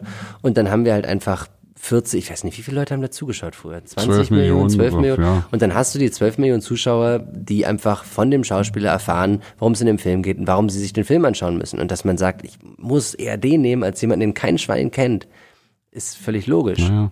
In der Formel 1 haben wir ja Paydriver zu sowas dazu. Das sind Fahrer, die quasi äh, Geld mitbringen. Und so ist es ein bisschen auch. Also zum Beispiel so Checo Perez bei irgendwie äh, Force India, der kommt halt hin, hat irgendwie so eine mexikanische Bank im Hintergrund. Die wollen natürlich einen Mexikaner als Vorzeigeprodukt, der breit bekannt ist, ist dann für die attraktiv. Die zahlen dann dem Rennstall Geld pro Jahr, ein paar Millionen, dass er da fahren darf. So, und das äh, ist krass manchmal, diese Entwicklung, so, ne? Das ist so. Crazy. Vielleicht haben wir es bald bei Fußballern auch. Musst du mit der Kreissparkasse im Rücken dann zu deinem FC Basel kommen. Oder Ja. so. Na, wenn die Zuschauer nicht mehr kommen dürfen. Ne? Hast du eigentlich recht? Stimmt. Also irgendwo muss das Geld daherkommen. Und dann ja, laufen genau, die die verdienen sowieso zu wenig. Die Fußballer, ne? Ja. ja. Dafür müssen wir doch mal eine Lanze brechen. so ein Genau, bisschen wirklich, mehr echt. Geld für die Ein bisschen der Fußballer. Solidargedanke. Ja. Ein bisschen sagen, ey, komm, die armen Schweine. Aber wie hast du das gemacht, dass du auf deine 223.000 gekommen bist? War das so organisch, dass du dich dahingestellt hast und zack, oder hast du auch was für getan? Wie, Was ich immer so als Feedback bekomme für meinen Instagram-Account ist, dass es sehr authentisch ist. Authentisch ist auch so ein komisches Wort, was ich irgendwie eigentlich nie wirklich mag. Dass ich mich halt zeige, wie ich bin und halt das von mir preisgebe, worauf ich Bock habe und das irgendwie nicht lange drüber nachdenke, was ich mache und es einfach so raushaue. Also die Follower sind natürlich nur gekommen wegen Club der Roten Bänder. So, oder wegen anderen Filmen, die halt, die halt erfolgreich liefen. Ich merke das immer, wenn halt ein Film von mir läuft, dass es dann plötzlich total hochgeht, dass es dann total ansteigt plötzlich. Aber wenn ich jetzt halt die ganze Zeit irgendwas posten würde, was irgendwie so eine Reichsbürgerkacke oder irgendwas posten würde, von wegen ähm, irgendwelche komischen Gedanken propagieren würde, dann würden die Leute wahrscheinlich auch weniger werden. Also dann würde es auch weniger werden. Und jetzt wird's halt immer weniger, weil ich zu wenig poste, glaube ich. Und wenn ich dann mal was poste, dann denken die Leute, ah, dem folge ich ja immer noch und entfolgen mich dann irgendwie. Und wie es jetzt mehr wird, ich weiß es nicht. Es gibt natürlich Leute, die haben gar keine Filme, die rauskommen, die sind nur Influencer und die kriegen immer mehr Follower und immer mehr Follower, weil sie irgendwie viel Nacktheit zeigen oder was auch immer machen. Ich habe auch manchmal den Eindruck, dass Instagram frauenaffiner ist. Also als Frau hast du es, glaube ich, ein bisschen leichter, weil wenn Ja. du sehr hübsch bist, die Kerle, äh, also wenn man immer aufgeht, die holen sich einen runter auf die Bilder und die Frauen gucken halt, oh, wie schminkt die sich, was isst die, wie ernährt die sich, ich will Ja. auch so sein. Warum soll einer so uns Kerle angucken, wenn man jetzt nicht gerade bekannter Schauspieler ist wie du oder Sänger oder Ich habe immer das Gefühl, dass, also, dass, es- dass es andersrum ist, dass es eher so ist, dass die, ähm, also klar, dass es Frauen leichter haben, bei Frauen folgen Frau- Frauen und so und Männer folgen eher seltener Männern, aber dass, äh, dass es halt schon einfach mehr Mädels sind, die das Ganze nutzen und dass man Ja. da halt irgendwie dann Pamela Reif ist zum Beispiel für mich. Ich habe auch so gedacht, so waren sechs Millionen Follower oder sowas, riesig. Also die ist eine Medienmacht. Ne? Ja. Und was kommt bei der zusammen? Gutes Aussehen, Sport, Ernährung, Frau. Die macht ja, Ja, gar nichts zu schminken. Die erfindet ja, den. Ball eigentlich nicht neu, ne? Warum hast denn du keine sechs Millionen dann? Ich weiß ich nicht, ich musste mal die Leute fragen.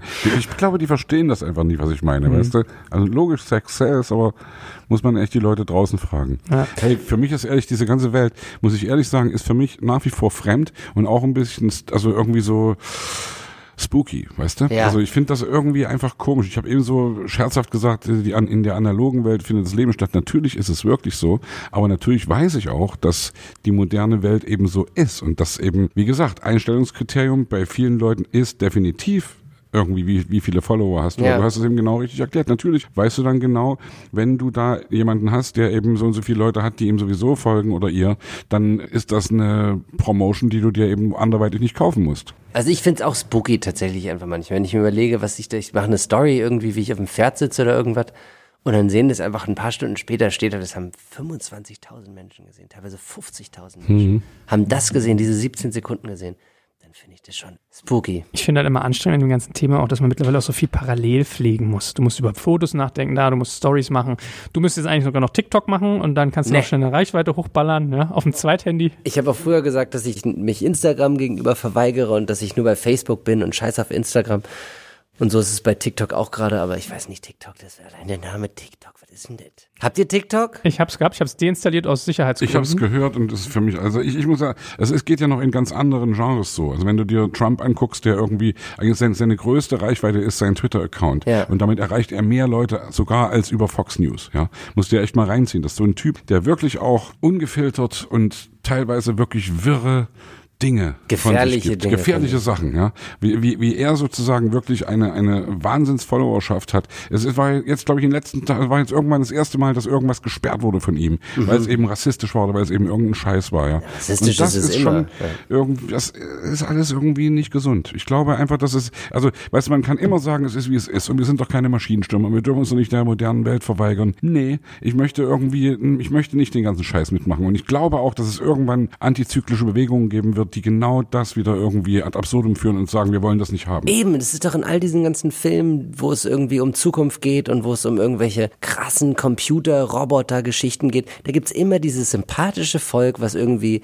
irgendwo auf dem Land im Wald lebt oder sowas, wo Ziegen rumlaufen. Genau. Und da denke ich mir mal, yo, das gibt's immer. Und das ist irgendwie das, wofür es sich zu kämpfen lohnt. Die Leute, die irgendwie back to the roots, die halt irgendwie selber anbauen, die selber Sagst Ähm, du, während du gleichzeitig gesagt hast, ich habe so wenig Follower und ich möchte gern mehr Follower haben. Also hey, ich, ich verstehe, dass das auch zu deinem Job gehört Ja. sozusagen und zu meinem ja theoretisch auch. Also ich weiß von Plattenfirmen, wenn heute Leute gesigned werden, dann werden schon eher Leute gesigned, die eine große Followerschaft haben.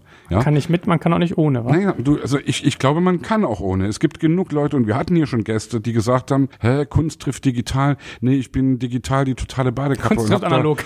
Äh, Ja, genau, genau. Und, und, das, und also wenn, wenn, wenn, wenn Dietmar Beer, mein Freund, der, der Tatort-Schauspieler, wenn, wenn der mir eben sagt, du, ich äh, hab, hab so, sogar irgendwie schon Probleme irgendwie mit Mail und so, dann glaube ich dem das und dann finde ich das auch in irgendeiner Na Weise echt cool. klar, Man braucht das total. nicht unbedingt. Deswegen wird Trump nicht aufhören, äh, Scheiße von sich zu geben halt, ne?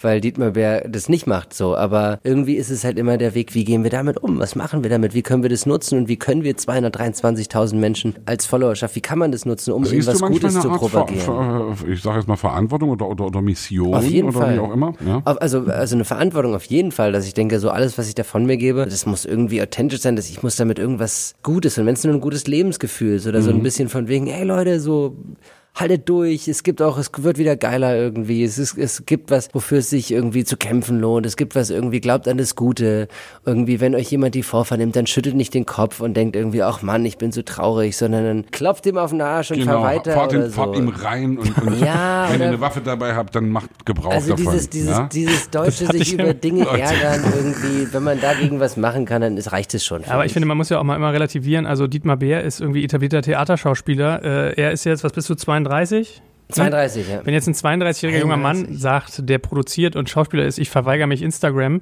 das ist ja auch ein bisschen beruflicher Selbstmord. Ja, so. Du, es gibt auch Leute, die sind total, also die sind von mir hoch angesehene Kollegen, die haben, sind genauso alt wie ich und die sagen auch, haben sie mit nicht, also haben sie nichts mit zu tun. Ich mach's, weil ich irgendwie, weil ich auch so ein bisschen Bock drauf habe, weil ich irgendwie denke, jo, ich mach da gerne irgendwie, gebe ich Shoutouts oder so. Also ich weiß nicht, ob es bei euch auch so ist. Bei in meiner, äh, in meinem Segment ist halt so, ich müsste mich eigentlich auf LinkedIn businessmäßig dauernd geben, dauernd was posten, auf Instagram irgendwie interessant, auf Twitter intellektuell und dann vielleicht noch auf TikTok lustig. Und ich finde das so anstrengend. Dieses, Dann mach's doch nicht. Dann mach's nicht, Ehrlich jetzt, ja. weißt du, das ist, Ja, ja, weißt ich hab, businessrelevant, also ne? ich habe mich damals bei, genau du gerade sagst LinkedIn, ich habe mich damals auch irgendwann mal angemeldet und habe da nie was gemacht. Deswegen ich beantwortest du meine Anfrage ich kriege nicht. gar nicht. Ich kriege, ich kriege viel von Leuten, auch teilweise, die ich kenne, die sagen, hey, LinkedIn und so, ja, sie haben die und die Anfrage wieder und kriegt da ganz viel. Nee, nee, ich müsste mich eigentlich da abmelden, weiß aber nicht mehr so genau, wie das, wie das geht. Ja, also Das finde ich auch mal so schwierig, Das finde ich ja. irgendwie, ich, also es ist so ein Wahn, dem ganzen Zeug hinterher zu rennen und ich will es nicht. Ich möchte mich dem eigentlich wirklich am liebsten verweigern. Auf der anderen Seite hat ja äh, Tim gerade gesagt, ey, Instagram habe ich auch gesagt, das ist Kacke. Wenn er das zwei Jahre vorher sozusagen sich den Schmerz gegeben hätte, sich diesen Kacke zu geben, hätte er jetzt vielleicht 400.000 Abonnenten, ne? ja, dann wäre ich jetzt, Aber es ist immer so, hinterher ist man immer klüger. Lass uns abse- abschließend auch noch mal ein bisschen über Streaming reden. Also ich weiß, du machst irgendwie einen, einen Film, glaube ich, auch auf Netflix demnächst, oder? genau, ich habe letztes Jahr im September den gemacht und der kommt dieses Jahr im September raus und ich konnte mir tatsächlich einen, ich glaube von jedem ähm, den, den, den Kindheitstraum erfüllen, der irgendwie in Schauspielrichtung denkt und zwar ähm, einen Superheldenfilm zu machen. Wer war da noch so mit dabei? Da war noch Wotan Wilke Möhring mit dabei und ähm, Nina Kunzendorf und als Hauptdarstellerin die Nele Gröschel, Cornelia Gröschel, die die Dresdner Tatortkommissarin ist, Okay. die Blonde. Ralf Herford, der mein Vater spielt, war dabei. Thelma Buabeng spielt eine kleine Und Rolle. du bist der Superhero. ich weiß ehrlich gesagt wirklich nicht, was ich sagen darf, aber es ist, ähm, Okay. ich spiele den Antagonisten.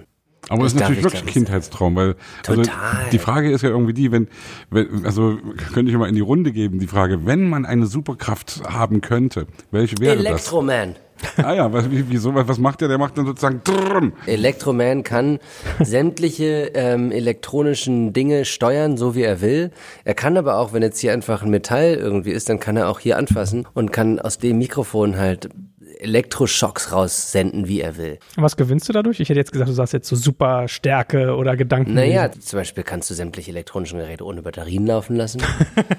du brauchst keine Batterien, keine Akkus mehr, gar nichts. Ja, du du kannst, kannst eine ganze Stadt lahmlegen. Genau, du du kannst kannst Elektroschocks verteilen. Geil. Du kannst alle Flugzeuge, die irgendwo rumfliegen, die werden ja auch durch irgendwas gesteuert. der fardesche kannst Käfige. einfach hier anfassen und dann könnte ich wahrscheinlich, weil das alles mit allem verbunden ist, könnte ich die ganze Stadt lahmlegen, könnte alle Flugzeuge irgendwie auf, aufeinander zufliegen lassen. Ich könnte eigentlich alles kontrollieren, wo ansatzweise Technik oder Elektronik am Start ist. Ich habe eine ganz peinliche Superkraft, die ich glaube ich gerne hätte. Das klingt so salbungsvoll. Ich hätte gern so Heilkräfte, jemanden berühren und jeden Scheiß heilen können, weil Oh, das ist schön. Jesus Kaczmarek. Ja, und jetzt pass Ja. mal auf.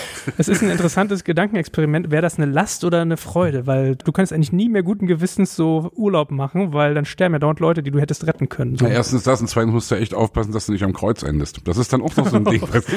Oder dass du halt irgendwie die ganze Zeit an der Seite von so einem Tyrann irgendwie gefesselt bist und immer den irgendwie heilen musst Oh oder Gott, ihr so. habt ja noch schlimmere Gedanken als ich. Ja, das wäre total scheiße, wenn du plötzlich mit so in irgendwelchen Kriegen unterwegs bist und dann alle die ganze Zeit heilen musst, aber vielleicht für die falsche Seite kämpfst. Was wäre denn deine Superkraft? Ich weiß es gar nicht so genau. Also ich, ich denke mal, irgendwie fliegen ist schon nicht schlecht, irgendwie fliegen können. Höhenangst habe ich da. Oder, nee, das, nee, die hast du ja dann nicht, wenn du Ja, fliegen dann ist kannst. gut.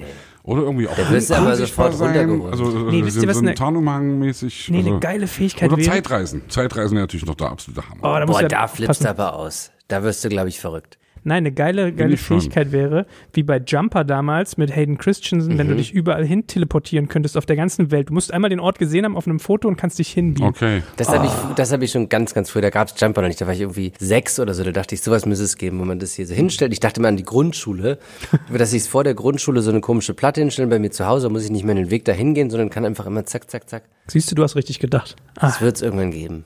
Wie fühlt es sich an, mit Netflix zu arbeiten? Das war ehrlich gesagt nicht so viel anders als alle anderen Produktionen, außer dass sie dann im Nachhinein halt, weil, also die hat, geben ja, letztendlich läuft's ja so, du machst einen Film und dann geben, äh, gibt ein Auftraggeber, gibt dafür Geld und wenn, wenn das Geld weg ist, hast du Pech gehabt. Aber bei Netflix ist halt so, oder bei den anderen Streamern, dass sie halt einfach so viel Geld im Rücken haben, dass sie dann sagen, okay, alles klar, wir brauchen noch ein paar Nachdrehtage oder wir stecken jetzt noch mal ein bisschen extra Geld in die Postproduktion, also in die Special Effects oder Visual Effects oder alles. Und da ist dann einfach ein bisschen extra Geld da, aber ansonsten war es tatsächlich, als ich dann das erste Mal gehört habe, okay, wir machen jetzt hier Netflix plötzlich am Start. Der Regisseur hat mir schon relativ früh von dem Projekt erzählt und hat dann irgendwann gesagt, so, jetzt ähm, haben wir halt irgendwie, reden wir gerade mit Netflix und ich dachte, okay, geil, Alter, bin am Start, ne? ich bin dabei. Und er so, ja, ja, ja. Und dann hat er gesagt, jo, Netflix findet dich auch okay und jetzt ist Netflix am Start und jetzt bist du mit am Start und das war völlig surreal, vor allen Dingen, weil ich halt so ein riesen Netflix-Fan bin. Also Netflix hat ganz wichtige Dinge in meinem Leben ähm, mit beeinflusst, zum Beispiel Chef's Table, das Kochen, die Leidenschaft fürs Kochen, oder mit meiner Nichte habe ich irgendwie die erste Naturdoku geschaut und dann irgendwie immer mit ihr Naturdokus auf Netflix geschaut. Und das war so ganz viel schöne emotionale Verbindungen zu Netflix irgendwie.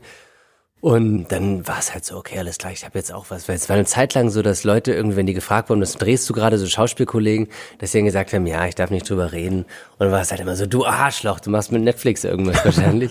und dann durfte ich halt auch irgendwann sagen, ja, ich drehe auch gerade was, aber ich darf nicht drüber reden, was es ist. Und das hat sich schon ziemlich gut angefühlt.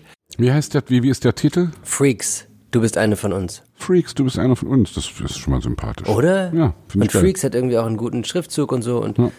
Ähm, und Freaks sind eben die Superhelden. Finde ich gut. Ein neuem, Ja. ein, ein, und vor allem das Lustige war auch, dass in der Vorbereitung, was immer so, ist immer gefragt wurde, ja, aber wie geht denn das jetzt und wie ist das jetzt? Das ist ein realistischer Film und das ist alles ganz normal, aber dann gibt's halt diese Superkräfte und wie funktioniert das jetzt? Und keiner wusste so Ist richtig, ein bisschen aber. X-Men-mäßig sozusagen, aber, aber, äh, Genau, ja. so, ein, so ein bisschen, aber es ist eigentlich mehr ein Sozialdrama, Comedy-Mix, Joint Venture und äh, Joint Venture ist, glaube ich, der falsche Begriff, als wenn alles möglich zusammen. Naja, ein Mashup. Aber hast du als jemand, der Produktion gelernt hat, dieses Geschäftsmodell eigentlich verstanden, wie es funktionieren kann, dass Netflix von x Millionen Nutzern in Deutschland pro Monat, weiß ich nicht, seine 7 bis 14 Euro einnimmt und davon dann Film über Film über Film produziert? Also diese Mathematik geht für mich irgendwie gar nicht auf. es ist ja ein internationales Unternehmen und die werden natürlich irgendwelche internationalen Geldgeber haben, denke ich mal, die jetzt sagen, so, wir kaufen uns jetzt Prozente von der Firma oder wir geben, stecken jetzt hier ein paar Ja, Millionen. Milliarden, genau so. Und dann haben die halt dieses ganze Geld und dann machen die davon einen Film nach dem anderen und dann gehen halt welche schief, manche gehen nicht schief, manche passieren. Und Also, dann, anders mal andersrum. Ich mein, mein Verdacht ist, dass die ihr Geschäftsmodell irgendwann anpassen werden und dass der, der Würgegriff enger wird. Also ich meine, es ist ja so ein Battle, das ist ja das Schöne im Gegensatz zur Musik. Da hast du meinetwegen Disney Plus, Amazon Prime, Netflix, Hulu und vielleicht noch ein oder andere, die, die mir jetzt gerade entfallen sind, Apple. Also da hast du sozusagen so ein bisschen so eine Poly, äh, sozusagen nicht, oder eine Oligarchie, so Ja. kann man sagen. Aber ich frage mich, ob dann irgendwann die hingehen werden und sagen, ich schalte jetzt Werbung davor oder Product Placement. na, ich weiß nicht, ich denke mir sowieso, ich meine, Amazon ist halt mit dabei und Amazon ist eine der fünf größten Firmen der Welt und wenn die jetzt sagen würden, okay, alles klar, wird nett mit euch, aber jetzt kaufen wir euch alle auf, dann wäre das wahrscheinlich kein, kein, kein großes Ding für die. Also Netflix könnte jetzt nicht sagen, wir kaufen Amazon auf und iTunes auf und so, aber Amazon könnte halt wahrscheinlich easy oh, Apple auch die. Das Apple da, auch, manch, manchmal ja. wurmt mich das, warum Apple nicht Spotify kauft, dann ist endlich mal Ruhe. Dann muss Ja. ich nicht. Na, ich Also frage ich- mich gerade irgendwie, äh, ist, ist nicht, was, was Filme betrifft, schon der, der, einer der größten Player auch Disney? Einfach wegen des wahnsinnigen Ja, Backkatalogs, den die haben? Eben also, mit Pixar zusammen und so ist es äh, Marvel, Star Wars. Aber spät gestartet im Streaming. Ich glaube, es ist ein sehr, sehr spannendes, ähm, sehr, sehr spannender Käfig, in dem das da alles gerade stattfindet und ob es da jetzt irgendwelche blutrünstigen Fights geben wird oder ob das alles irgendwie easy ablaufen wird, keine Ahnung. Auf jeden Fall ist es eine, ähm, und das meinte mein, mein damaliger Dozent für Produktion, Peter Rommel. Am ersten Tag meines Studiums kam der irgendwie die Treppen runtergesprungen, hat in die Hände geklatscht und meinte, ihr werdet Filmemacher in der spannendsten Zeit, die es überhaupt gibt fürs Filmemachen. Und äh, das ist tatsächlich wird es immer wieder mir bewusst, wie spannend es gerade alles ist, was da passiert. Und jetzt kommt plötzlich ja, die ARD und ZDF auch auf die Idee, ähm, einen Streamingdienst zu machen, zusammen einen staatlichen, was irgendwie super weird ist, als Konkurrenz zu den privaten. Was da alles passiert, das kann keiner, glaube ich, so wirklich sagen. Jedenfalls die Zusammenarbeit mit Netflix war ziemlich cool. Es war problemlos und es war vertrauensvoll und man hat Netflix immer geupdatet, was gerade passiert und die haben immer gesagt, yo, ist alles cool und finden wir super so und ähm, Vielleicht war das eine außergewöhnlich gute Zusammenarbeit, also dass andere Netflix-Produktionen anders laufen. Ich habe auch natürlich irgendwie negative Sachen gehört, das irgendwie von anderen Sets, aber ähm, bei uns lief das alles ziemlich cool und ich würde mich total freuen, weiterhin mit Netflix zusammenzuarbeiten. Bist du verbrannt jetzt dann eigentlich für Amazon oder für Disney? Nee, oder? Amazon genauso gern. Ich würde mich wahnsinnig freuen, mit Amazon zusammenzuarbeiten. Also es ist kein, es ist nicht so, wenn du beim einen warst, nimmt der andere dich nicht mehr. Ich hoffe nicht. Hm. Ich also nee, das kann ich nicht. Ich meine, ich überlege so, es ist ja auch eine riesige Chance, da hast du ja eigentlich recht. Also ich finde zum Beispiel so, Pro 7 Sat 1 hat das tierisch lange verschlafen, diese ganzen TV-Now-Sachen endlich mal an den Start zu kriegen und und Ja. und. Aber es ist ja eigentlich wirklich eine Chance, weil du hast nicht mehr dieses Gekrepel, da mit irgendwie Filmförderung zu Filmförderung rüber zu robben oder Genau. dir aus China Geld holen zu müssen über irgendeinen so einen Nischenfonds dafür, dass du dann eine Szene in Bangkok spielen lässt oder so. Nee, Ja. Bangkok ist Thailand. Ähm, also eigentlich hast du ja da was, auch, auch eine Chance, ne, dass du sozusagen eine Spielwiese kriegst. Total. Also äh, natürlich werden sie am Anfang mehr raushauen als irgendwie später, wie es aussieht. Also dass sie jetzt gerade sagen, jetzt gucken wir mal und machen viel und gucken und holen die deutschen Leute mit ab, weil das ist ja das Spannende an den an den an den Streamern eigentlich, dass sie halt sagen, wir wollen eigentlich nur neue Leute dazu gewinnen durch aufregende Sachen. Zum Beispiel, wir machen jetzt eine Serie über Hundezüchter an der deutsch-tschechischen Grenze. So, das würde ZDR, also das, das, also so, so mutige Projekte einfach mal zu sagen, wir machen das irgendwie ein Sozialdrama oder keine Ahnung was, dann melden sich halt Leute an, nur um das zu sehen, weil das gibt's nirgendwo anders. Kriegst du eigentlich auch Chancen auf ähm, amerikanische Produktion? Weil Ständig, ständig lehne ich alles ab. Ja, ich denke gerade an die äh, Ki- Kikili heißt die, glaube ich, ne? Die bei HBO hier bei Game of Game of Thrones, Thrones, die ja.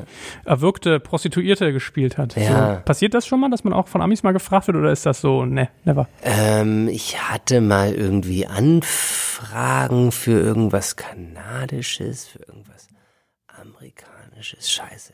Wäre cool, wenn mir jetzt was einfällt, aber mir fällt Es ist schon marktgetrennt, glaube ich, so, ne? Also es ist eher die Ausnahme auch. Also Till Schweiger hat es ja auch stark versucht, wenn ich mich richtig Ja, entsinne, das so ist halt dann, das ist halt dann so, dann kommen die Amis irgendwie, machen die irgendwas, dann sagen die, ja komm, dann lass uns irgendeinen Deutschen nehmen, wer ist gerade der deutsche größte Star. Genau. Till Schweiger, dann let's take this Schweiger guy and he's gonna star in it. Also so stelle ich mir das vor. So hat mir jetzt irgendwann mal jemand gesagt, und dann dachte ich mir, jo, kann ich mir vorstellen, dass dann die Amis sagen, sie wollen hier irgendeinen Deutschen Den mit reinnehmen. Genau, und dann nehmen sie halt den, den German Bear. In Glorious Bastards war das doch irgendwie, da waren noch einige Deutsche dabei, weil Genau, das wurde ja auch in Babelsberg gemacht. Fand ich ja, bin ja. Großer Tarantino-Fan. Ja, ich auch. Also, Also wenn Tarantino das hört.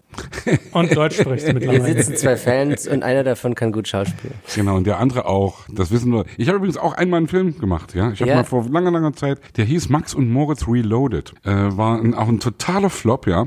Aber so ähnlich, äh, also es ist wirklich ein bisschen so, dass heute manchmal Leute so ankommen und sagen, ey, ich habe den gesehen und der war so drüber. Die Story ist, dass zwei schwule ehemalige NVA-Soldaten ein Bootcamp aufmachen im Osten, in das irgendwelche schwer erziehbaren Kinder aus Okay. Hamburg äh, gebracht werden. Da hat unter anderem Ben Becker hat mitgespielt, der hat da ein, ein, ein ziemlich äh, hardcore faschistoiden Luden gespielt. Äh, Kati Karnbauer hat, hat die, die, die Mutter von den beiden Jungs gespielt. Franziska Petri hat eine Sozialarbeiterin gespielt und Toni Kral, Sänger von City und ich, wir haben die beiden äh, Soldaten gespielt. Und das war schon ein echt schräges Ding. Max und Moritz Reloaded. Und das, also das war, wann war das? Das war, war fünf, zwei- 2005, glaube und ich habe dich, weiß ich, ich habe dich so vor mir gesehen, wie du mit so einer Angel bei Witwe Bolte aus dem Schornstein die Bräuler nach oben angelst. Nee, nee, nee, nee. Ganz ich ehrlich anders. gesagt auch, jetzt auch so irgendwie Nein, so ein nein, nein, Boot. nein, nein, nein, nein, auch, nein, nein. Ganz, also, es war ein, letzter Satz dazu, es ist schon ziemlich Anarchie-Scheiß gewesen. Und das war schon echt ein anarchischer Film. Und ich glaube genau deswegen, er war einfach seiner Zeit voraus und die Menschen haben es nicht verstanden, ja. Und wenn, wenn das, der wird jetzt ein Timing alles. tierisches Comeback haben, ja, und wird dermaßen groß rauskommen. Also wie gesagt, nochmal, Quenin, wenn du das hörst, ja. Also nicht nur er, sondern auch ich. Wir So, beide sind am Start. aus. Ich Yeah. hatte noch ein ganz kurzes Ding zu digitalen Instagram und so. Ah, Ich habe äh, The Gentleman, habt ihr den gesehen? Ja. Wow, oder? Oder nicht so? Doch, fand ich gut. Super wow, Ja? mega geiler Film. Und dann habe ich irgendwie, weil ich so begeistert war, habe ich bei Instagram irgendwie geschaut und dachte, ich gucke jetzt einfach mal. Und dann hatten die eine Instagram-Seite mit gar nicht so vielen Followern, Abonnenten. Und dann habe ich die auch abonniert und dann habe ich ein paar Bilder geliked und habe auch mal runtergeschrieben, ey, great job, guys und so. Und habe die sogar eine Story gemacht und den Film da beworben. Und dann dachte ich mir, na klar, wenn es jetzt irgendwie so Guy Ritchie sich so guckt, was, was, was geht denn und wer ist denn das, der hier kommentiert hat, so einen blauen Haken.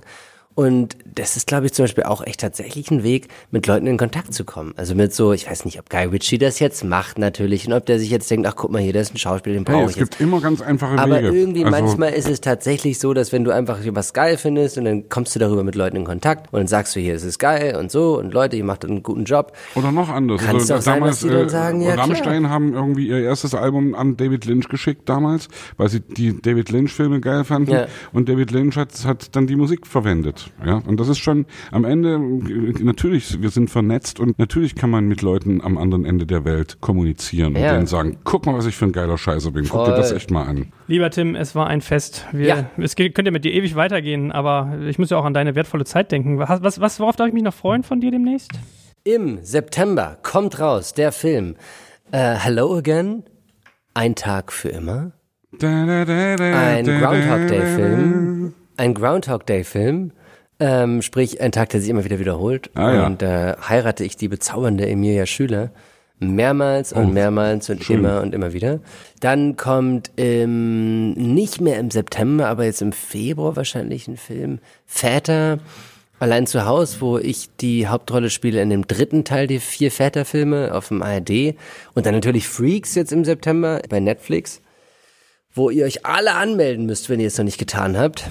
Ich bin angemeldet, ich bin da, ich bin großer Fan. Also wie gesagt, Dark war das, war das letzte, was mich echt Jesus. geflasht hat da. Bist du ein Workaholic, wollte ich gerade sagen hier. Das war ein Ding nach dem anderen. Ein Ding nach dem anderen. Nee, irgendwie September ist einfach ein, tatsächlich äh, passiert irgendwie. Ich bin mal gespannt, was 2021 passiert, wenn die ganzen Corona-bedingten Verschiebungen alle auf den Markt Ja. drängen, plus noch Neuproduktionen, die eh anstehen und so. Ha.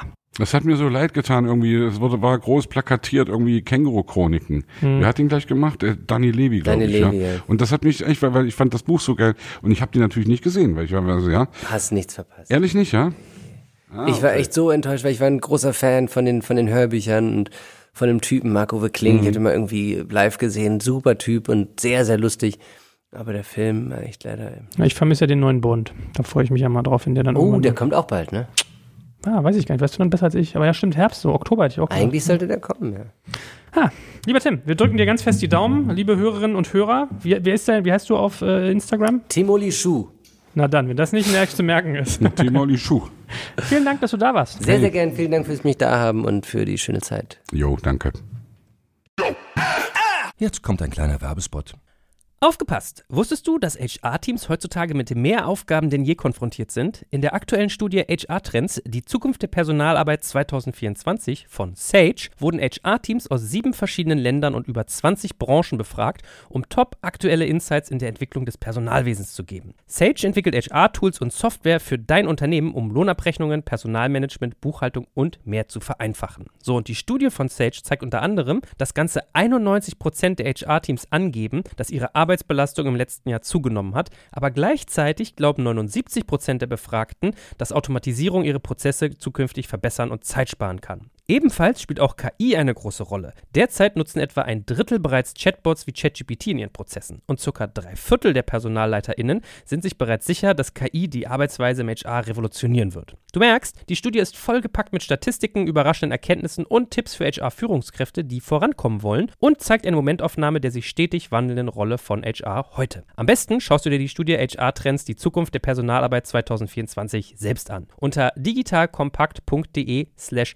Sage, S-A-G-E, kannst du sie dir komplett kostenlos herunterladen. Und wie immer findest du alle Infos auch auf unserer Sponsorenseite unter digitalkompakt.de slash Sponsoren. Werbung Ende.